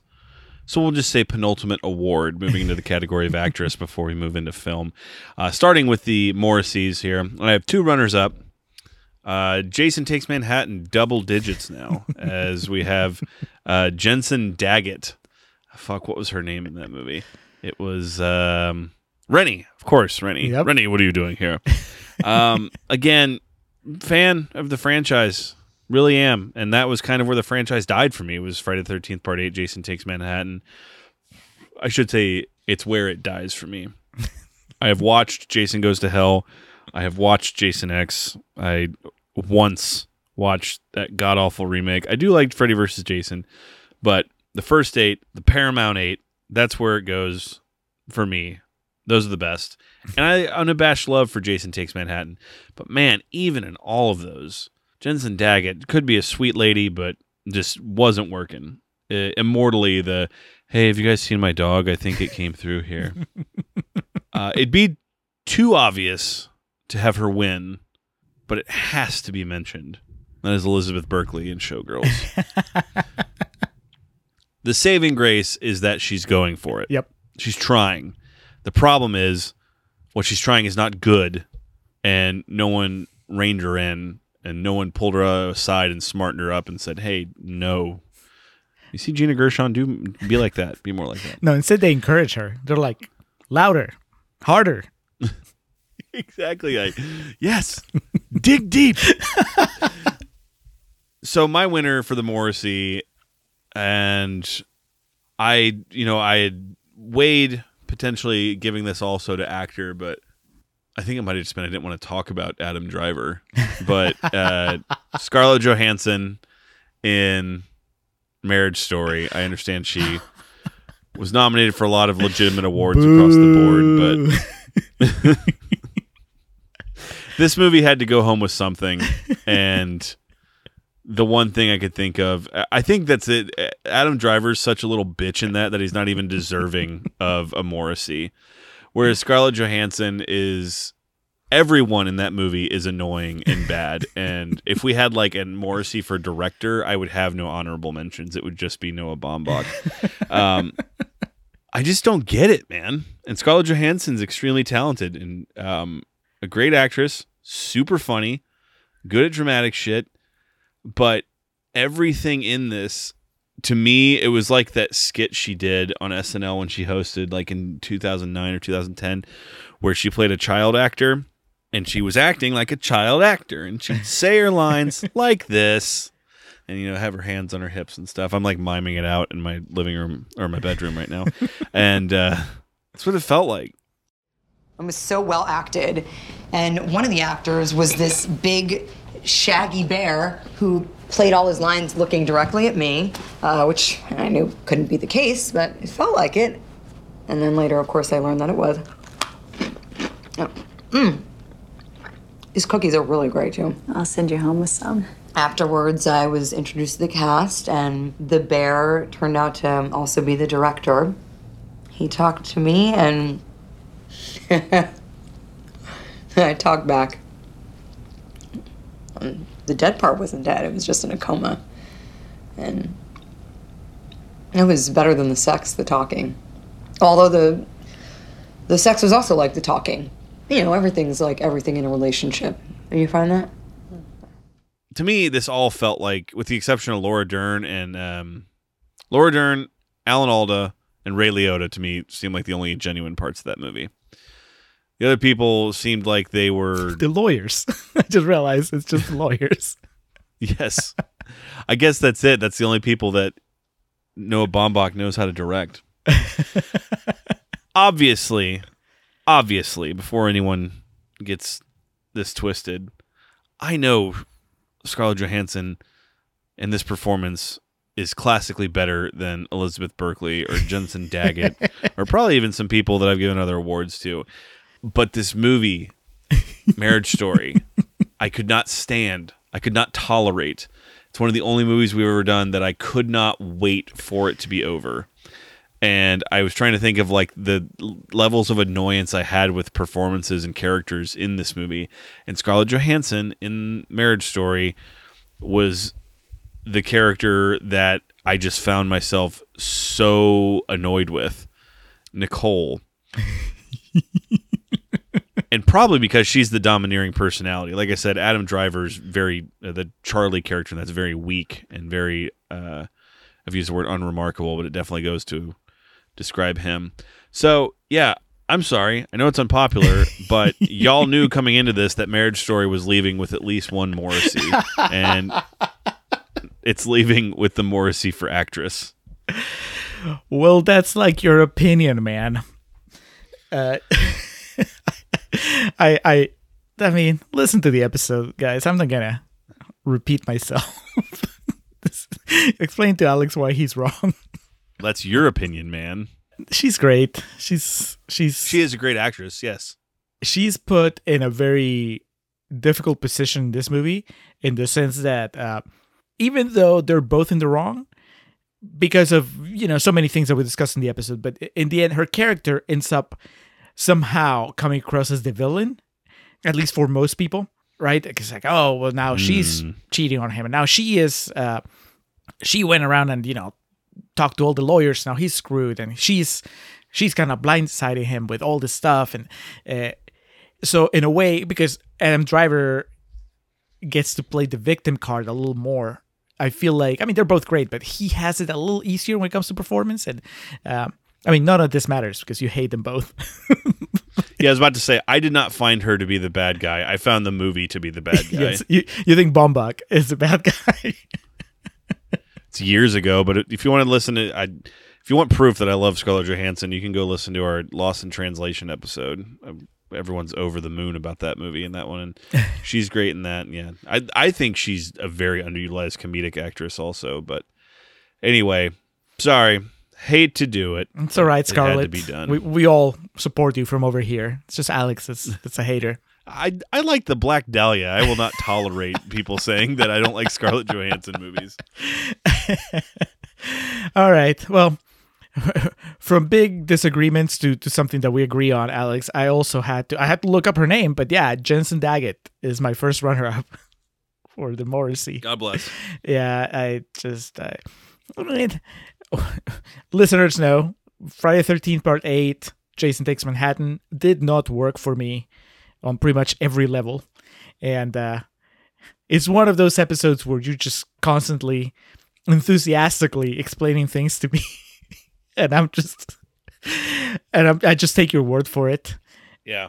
which you know I- I think I said in the episode I was like I felt bad about not liking the movie because you like it so much. Even while acknowledging the things that don't work on it, but yeah, Rennie, she's just she's not good. I don't know that the, that she could have saved the movie for me if she had been better, but she certainly didn't help. Second runner up, Zooey Deschanel in The Happening. Yeah, it's a good one. It's just uh, kind of the same thing as the Mark Wahlberg thing, except that uh, if we didn't mention it on the actual live stream, I know we talked about it when we were doing our our preparation, our little like pre live stream powwow, where uh, it's funny that they're both terrible performances, but Wahlberg is playing against type, and Zooey Deschanel is doing her thing, the thing that she's famous for. She's Mhm. being quirky, and she's in.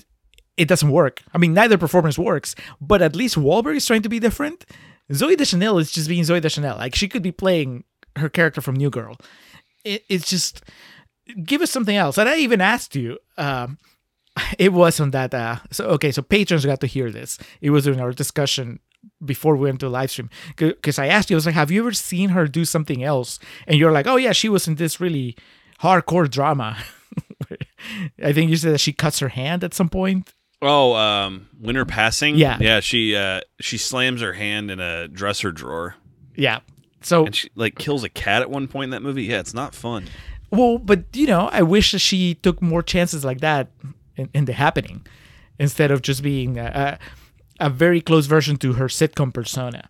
So I'll give her a Morrissey before I give it to Wahlberg in the happening. But she's not getting it anyway because uh, the person that's getting my Morrissey for leading actress is Linda Fiorentino and Jade.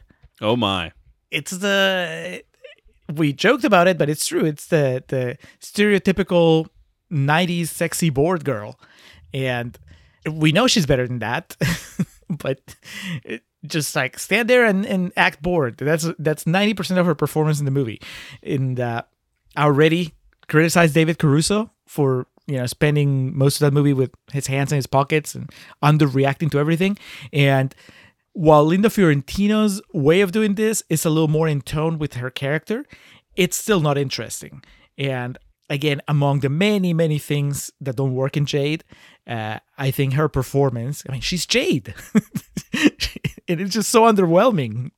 Uh, so yeah, she walks away with the with the Morrissey. All right, let's get on with it.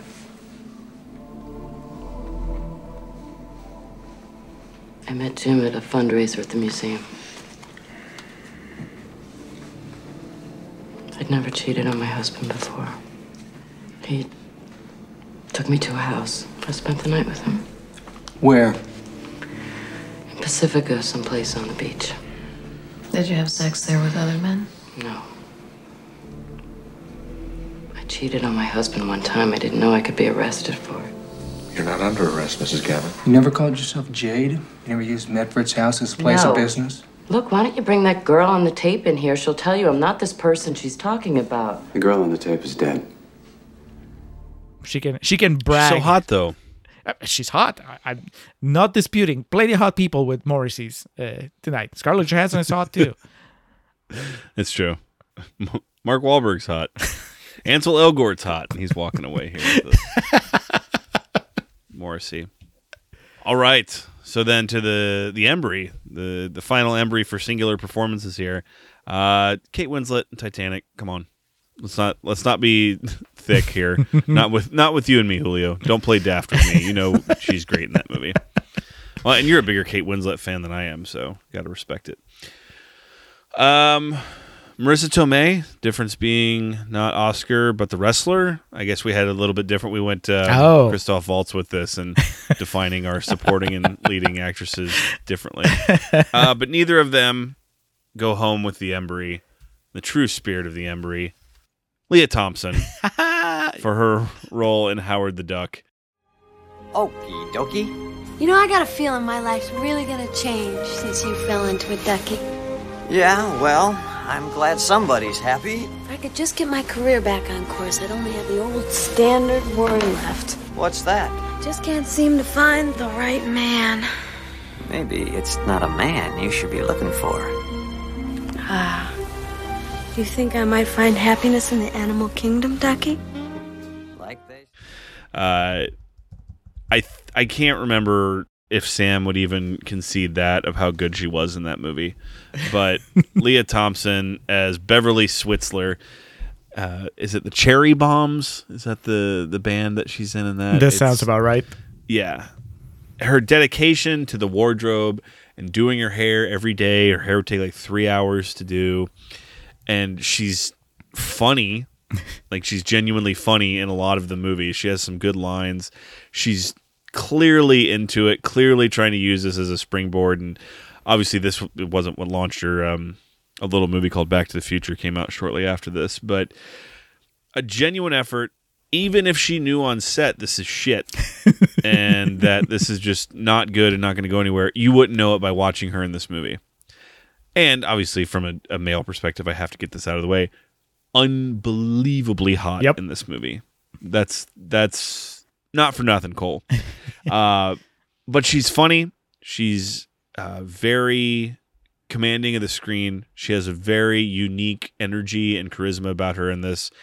And again, like I said from the the start, when we were or from the GAD, I should say, or from the episode, William Huck did not create Goodfellas. William Huck did not create Seven Samurai. He made just an okay movie that got a really, really unfair bum rap. And one of the really, really good parts about his okay movie is Lea Thompson. And again, to what this is all about, a complete embodiment of what the Embry Award, uh, the Embry Award, excuse me, is meant to celebrate. So, Lea Thompson, take a bow, milady. But don't go too far, because uh, you might be coming back to the podium. uh, but before that, I, I want to call out a couple other uh, leading actresses that I considered.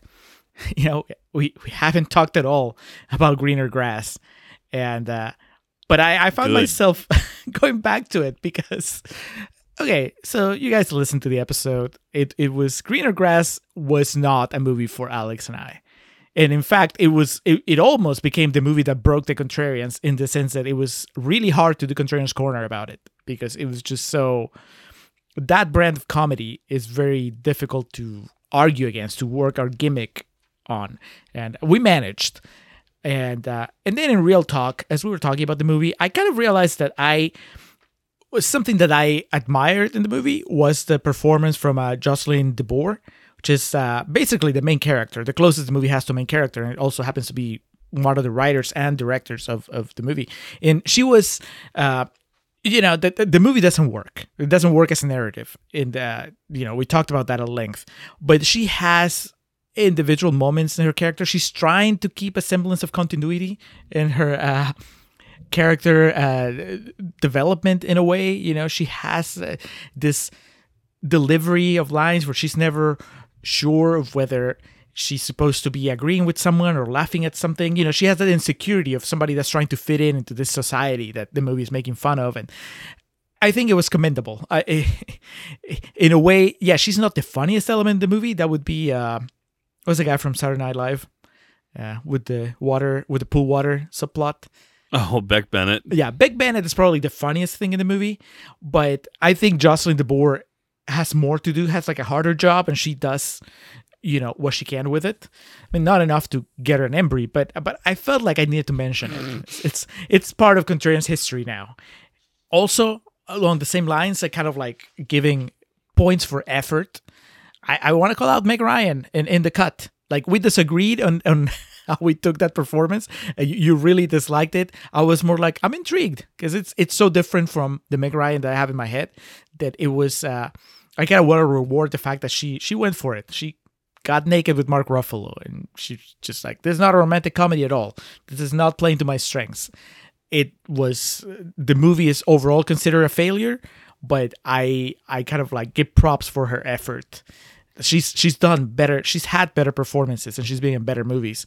But it's still, you know, I'm like I'm glad that you know I want to reward the effort, the, the, the spirit of the Embry. Uh, but then you guys heard me in the Howard the Duck episode. I was so invested in that relationship between Lea Thompson and the duck. It just that is quite an achievement to have chemistry with a an animatronic. She she sold it. There was like whole sequences where she's just there on the verge of making out with this duck. Like really carried. They have a tearful goodbye when she thinks It's almost like having something in front of you to act with is beneficial. I knew that was coming. I'm sure to a classically trained uh, actress like Lea Thompson, that makes a difference. Uh, no, it's it's she's she's great. I how could anyone not love her in that movie, even if you hate everything else? The Right. she's just going for it. She's just having fun. She's committing. She's never embarrassed of the movie she's in. I don't think that anybody in that movie is embarrassed uh, of the movie they're in. You know, at least not in the moment. Uh, maybe later on, they they might have uh, you know, tried to distance themselves from it. But Even the the the most problematic actor in that movie had a really funny Yes. performance. Yep. Yeah.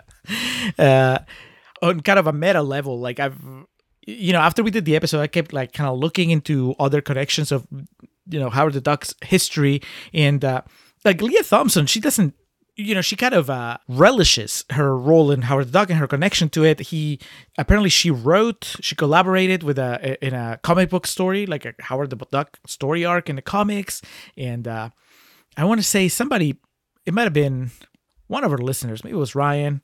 I don't know. Somebody mentioned that you know she had actually tried to pitch herself as director for the Howard Duck movie for Marvel. She likes the character. She likes the, the story. I mean, it's just, and you can tell. You know, she was she was all in during the during the movie while they were making it. So it's so great that she walks away with with two embries. Double fisting. Yeah. Yeah, that part I always in my mind there's well one from the male perspective of just being a gross dude. That part where she's playing the guitar and then does the splits. I remember I think that was the last time I was watching like something where a woman did something and I audibly went, "Oh." I, I just had such a sincere reaction to it, but from like just the the level of levity and just fun she brings to it. I always think of the part where she, Howard falls asleep and she's going through his wallet and she finds mm-hmm. the condom in there and she goes, "Howard," and like just starts like kind of you know smirking to herself. It's so good. Howard.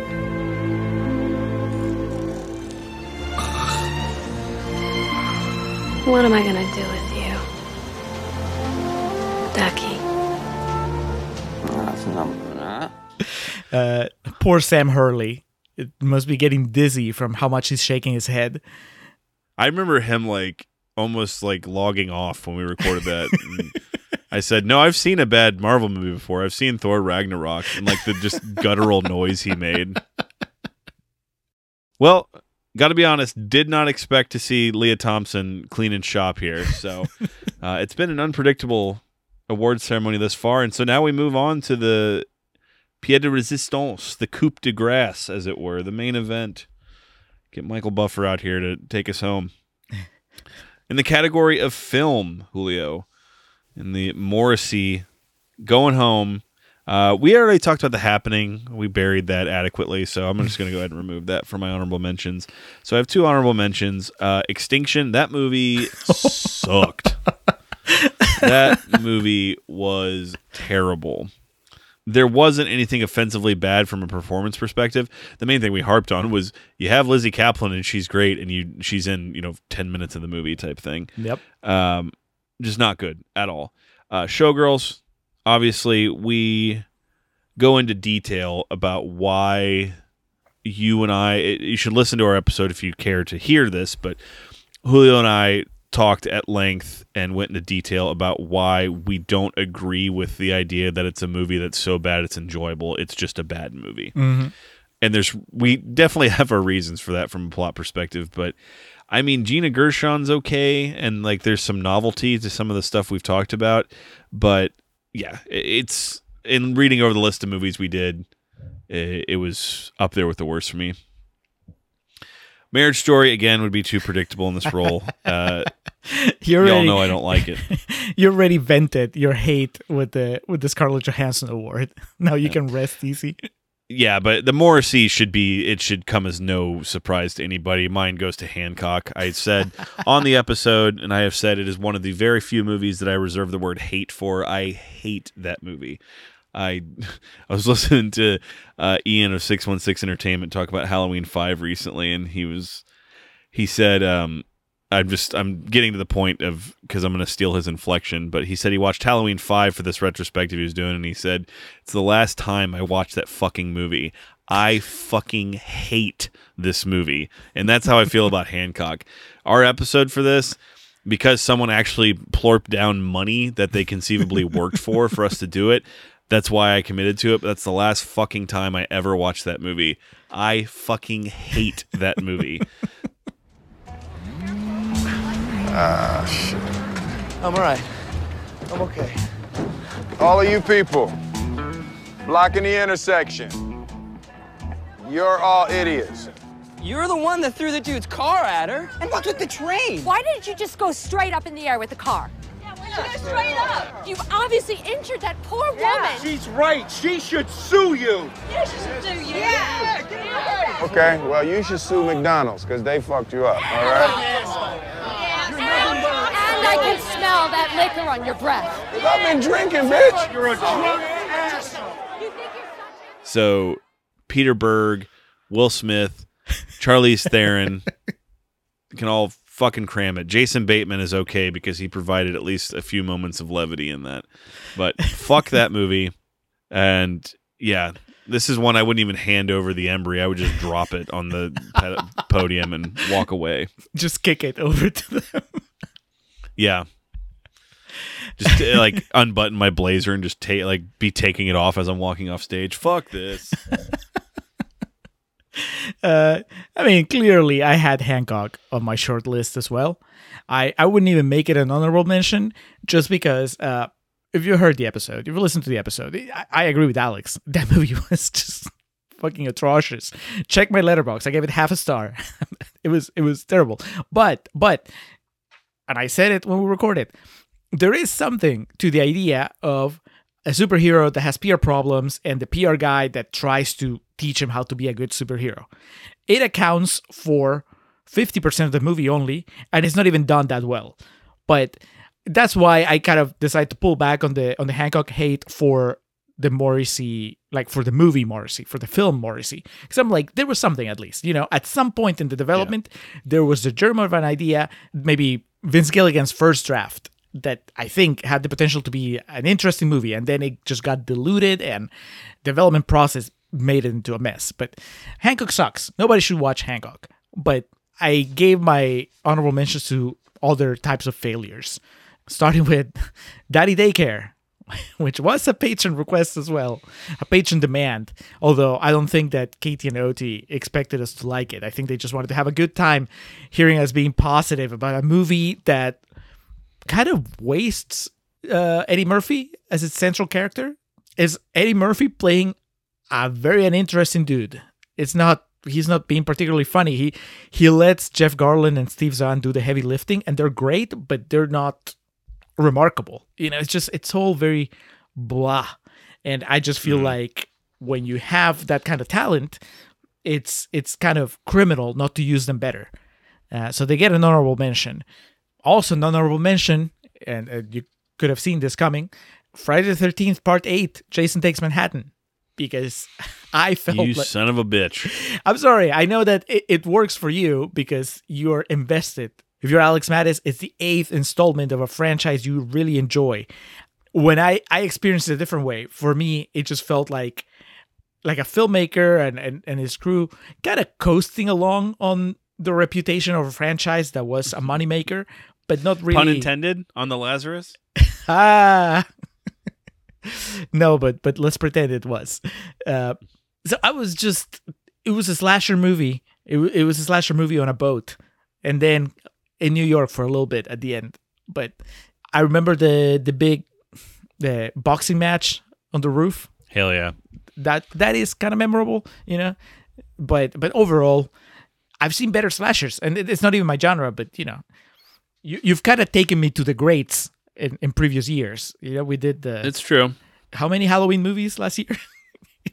all of them better than yeah, uh, six, I think. Yeah, all of them better than uh, than Jason Takes Manhattan. They they certainly were more interesting to talk about, but ultimately, and and maybe you could have told this because I it, this movie already got a couple mentions, but I think the worst thing we watched last year, and in in the sense of just what that movie was trying to do, what that movie ended up accomplishing. That was Jade, William Friedkin's Jade. Karen, let's get these to the lab. What are they? Well, either he collected pubic hair or he was auditioning for a Clairol ad. Poor William Friedkin does not deserve to have his name attached to the movie, but yet there he is, as, as the man who directed it. Written by same guy that wrote Showgirls, so no surprise. Joe Eszterhas. It it feels more like a Joe Eszterhas movie than a William Friedkin movie. Like I said on the episode, it's just it's nothing. It's it's meant to, I guess, be disturbing, to titillate you, maybe to be provocative. It does none of those things. It's it's kind of boring. It's a bad movie that I personally didn't find it entertaining. You know, it was fun to talk to you about, but um, I know after listening to our episode, our friend and patron Dan Brennick, he watched the movie and he had a great time. And I'm like, that's great, man, because I didn't. Glad someone did. Yeah, I don't like what it did with uh again you know you have talented people there i i know i just gave linda fiorentino a, a morrissey but i know she's a good actress. It's just that the movie doesn't do anything with her. Chazz palminteri you know kind of a contrarian's favorite. And again it's just they give him a, a, a character that is kind of like does nothing. It- it's it's supposed to be scary but that's that's it. Uh, and then fucking David Caruso already talked about him at. And, you know, and then you get to that really weird ending where it's trying to like rattle you by by letting the bad guy win. It, it just there's no build up to it. it. It's just it's a mess. I mean, Showgirls is the worst thing that we watch quality wise, as in like, my God, I don't want to sit through that ever again. But that doesn't mean that Jade is any better. It's just that Jade is shorter and uh, it's a, a- at least a little more competently put together. Like there's a couple of like you know chase scenes in the car that were kind of exciting, and it has uh, uh it has King King, who who just missed his uh his embry this year, but still it just it gets Morrissey. All right, Julio. It all comes down to this: the Embry for film in the past year of the Contrarians. Uh, only one runner-up in this category, and might kind of come out of left field. But when I was looking over the list, I was thinking of movies, and my immediate reaction to them wasn't things that I went into with a lot of, uh, you know, backstory, a la Titanic, um, which I really and I really like Whiplash. I don't know if it would be up there with these, but you know, Titanic, RoboCop, um, The Wrestler. Really enjoyed Spider-Man into the Spider-Verse. That was a good one too. The Sixth Sense, which I knew was good, but not wasn't sure, and but that obviously was affirmed there. Pain and Gain, I love. The Master, obviously, I fucking love. But these were all things that we knew. So when I was giving out this award, and I wanted to make sure to give it to what deserved it and to what was the one that I had the most uh, positive reaction to and surprising reaction to. Uh, so my runner-up, we're gonna have to go back to, uh, I believe it was the month of March that we covered this movie, and uh, also expanded the canon of the term Bacurau blind, and that is Bacurau, which was uh, a request by was it Paul, I Mhm. believe, from Yeah. Filmbusters, yeah, and we did just that. Went in Bacurau blind, watched this movie on like a Sunday, I think, a Sunday morning before we recorded, and I was just absolutely blown away by what I saw.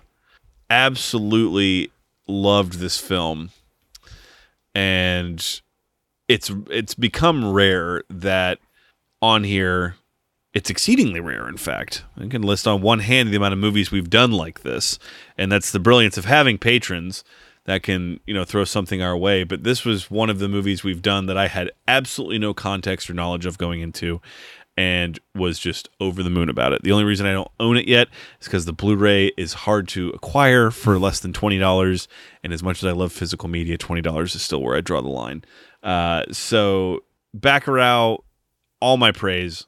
Loved it. Wonderful experience talking about it and covering it. And just what a film. Udo Kier, rocking the shit. it's one of those movies, too, that Like the majority of it, there's this impending sense of violence is coming, but you you have no idea how violent it's gonna get. It's it's just wonderful. Love it. Uh, but the winner for the Embry for film here in the, the past year, the year of 2021, 2020, 2021 here on the Contrarians goes to a movie that you and I both had like a revelation of of how good it is when we watched it. Uh, and especially with me coming in thinking that it was borderline mediocre, and that is M Night Shyamalan's Signs, starring Mel Gibson, Ah. Joaquin Phoenix, one of the Culkins, Abigail Breslin, And M. Night Shyamalan himself. Don't forget. of course, in his best acting role, by the way. Yes. Yeah. We talked a lot about M Night Shyamalan and his filmography, and specifically, you know, his big contributions to the industry, uh, be it positive or negative. And Signs, without a doubt, has to be his uh, forgotten masterpiece, at least for me, and the the circles I've surrounded myself in, because it's always either Sixth Sense, Unbreakable, or he was never that good. Uh, I don't hear people gush over signs that often the way you and I did when we recorded that episode. And I stand by it. I really do. I think it's there are some issues in it. There are some plot holes. The CGI at the end is really bad. Um, there's a couple parts that drag and don't make sense, but overall, it's just a fantastic film and tremendous acting, and one that I would not have garnered an appreciation for to this level had it not been for us doing this podcast. So, in the spirit of that, I thought it deserved the Embry. What's the matter with everyone? Eat. Maybe we should say a prayer. No. Why not? We're not saying a prayer. Bo has a bad feeling. I had a dream. We aren't saying a prayer. Eat. I hate you. That's fine. You let mom die. Morgan. I am not wasting one more minute of my life on prayer. Not one more minute. Understood? Now we are going to enjoy this meal. No one can stop us from enjoying this meal, so enjoy it! Stop crying! Graham. Don't yell at her. Since you're all not gonna eat, I'm gonna try some of everything. So, Julio, that covers things on my end. Where's your big one going? so we have a we have some agreement here in the sense that uh, I also I have Bacurau on my honorable mentions, and I really I really wanted for a while I was like I should just give it the Embry because it's just so perfect as far as the what the Embry is supposed to be, right? It's it's Mhm. kind of like this this small movie that does big things, and it just uh, you know, it's Ethan Embry. It's just like these filmmakers got together and they they told this story that's just bananas and they executed it well. And I was glued to the screen and it was just so much fun. So it was pretty close to winning it. Also close to winning it, uh, Sling Blade, because Mhm. Good it one. was just you know another one that neither of us had seen it, and it just we both walked away from it going like, man, it was just as good as everybody said. it was just, and then you put it in the context of it's you know Billy Bob Thornton wrote it, directed it, starred in it, and uh, and and that was it. You know, that then he was a Hollywood player, and that that's just great. Um, but what it didn't do that my my eventual winner did is uh, it didn't like change my mind. I expected the uh, Sling Blade to be good, and uh, and then it was better than I expected. But it was kind of like in the end, it was like it makes sense. Um, yeah, I have a similar winner to yours, but I went in the other direction because I'm giving mine to the Sixth Sense. I want to tell you my secret now.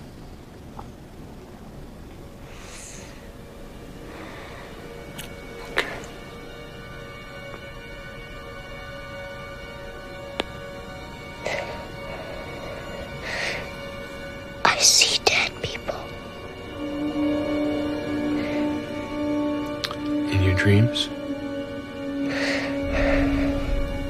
While you're awake?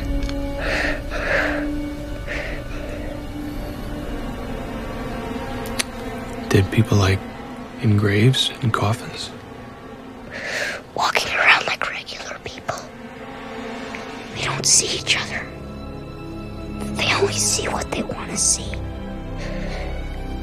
They don't know they're dead. Nice. I think the key difference is that you and I went into the our Sixth Sense rewatch from different perspectives because you might remember I was not as hot on the Sixth Sense. Like you went in and you're like, it's a good movie. You already knew it was a good movie, and I was more of the, oh, it's an okay movie with a good twist at the end, and I don't think it's gonna hold mm-hmm. up watching it a second time when you already know what happened. And then surprisingly, it's actually a better movie on rewatch, at least in my experience. I Yeah. I was just really floored by how much more emotional it was watching it, knowing that Bruce Willis is dead the entire time, and how how well it works. Uh, not in a logical sense, because yeah, I mean, we pointed out the episode like logically, there's a lot that's just well, it's just Shyamalan waving his magic wand and saying he sees what he wants to see, and then that's you know that's kind of like These are not the droids you seek. yeah. There's just like a wallpaper that goes over all the plot holes. And I'm okay with that because, like you said on the episode, remember, like, you're like, when you're that invested, you just power through the little plot holes and the whatever leaps of logic that you have to make because the, the emotional stuff is so good. And it made me reevaluate Haley Joel Osment's performance, which in my mind had always been just this kind of like, oh, it's okay, but it's just a kid that whispered a lot. And I was like, oh no, he actually does so much in that movie. Yeah. Uh, Toni Collette, like I mentioned earlier, I mean, I gave her the Embry because it just now coming into it, knowing her as an actress was so much more pleasurable to see her all those years ago and still being as great as she is now. Bruce Willis was fine. you know, he didn't blow me out of the water. But again, it's like, hey, remember back when Bruce Willis, Bruce Willis in the movie didn't mean that the movie was already starting with a handicap. You know, he's still like solid. He cares. And Shyamalan just being a good director. It, yes, I gave him the the Morrissey for his cameo, and like I said, that's more of like a cumulative thing from all the other cameos that he went on to do. But even that doesn't ruin the movie. It's just it was just so good, and ultimately, yeah, he's not an actor, but uh, it this was his. I think we said his third movie. And you could sense that there was a guy that had finally kind of like found his stride, and he went on to carry it, at least in my opinion, for the next three movies. You know, he did Mhm. Sixth Sense, Unbreakable, Signs, The Village. All those movies have their problems, but it's just such an impressive quartet from a filmmaker. And it all starts here. He was the Ethan Embry at that moment. You know, he just he took his chance and he did everything he could to make the the Sixth Sense be a movie that was gonna resonate throughout the industry, and it did. It's just a personal thing. Did you know you had that take once he said, "I see dead people"? You're like, got it. Yeah, when he when he said it, but when I wrote it, I thought it was overwritten, and it is overwritten. It's a little it's a little young for his age, but I needed to get the plot all in one one line, and I was trying to. So it's not it's not particularly well written, but he. That's like a, one of the most famous lines in movie history. It's not. It's like. It, he's 10 and I wrote it for like a, it's really a six or seven year old would say. It's oh like- yeah, I was really gonna complain about that Yeah, after yeah, the movie. yeah. I, uh, you're off by four years. Boo. I'm happy. I'm that was the best line ever. So, yeah, the the Sixth Sense gets my gets my Embry for movie, which means that M Night Shyamalan now has uh, an Embry, a movie Embry for the Sixth Sense, and has a supporting actor Morrissey for the Sixth Sense. what a life! The Lord giveth, the Lord taketh away. yes. Heavy lies the crown. All right, so twist. that wraps up. that wraps up this year's Embry ceremony. As always, we appreciate y'all being here with us, and those that contributed, uh, we appreciate y'all the same. And it's not too late if you're listening to this now and you want to shoot over any of your uh, winners, losers, honorable mentions. We welcome them. Uh, but Julio, that wraps up year seven. On to year eight. On to year eight. We got plenty in the cannon here to go. Uh, before we get out of here, though, for the Embry ceremony, we do want to make sure we, as always, give a thanks to the people that make this machine run and uh, some of the people that help contribute and make what we do possible. Uh, we start off by giving thanks to the Festive Years, who provide our opening and closing tracks. They kick us off with Last Stand and take us home with Summer of 99. Be sure to head over to thefestiveyears.com for any and all Festive Years needs. Our friend and fellow podcaster Hans Rothgiesser. He's the man behind our logo, behind all the graphics on our website, on our Patreon page, on our merch. The man does it all. He likes doing things with our little tomato logo, just putting him, putting the little tomato in different situations. You can check out his work on his website, mildemonios.pe. That's M I L D E M O N I O S. You can check out his podcast, Nacion Combi and Marginal. One is about Peruvian current affairs, the other one is about economy.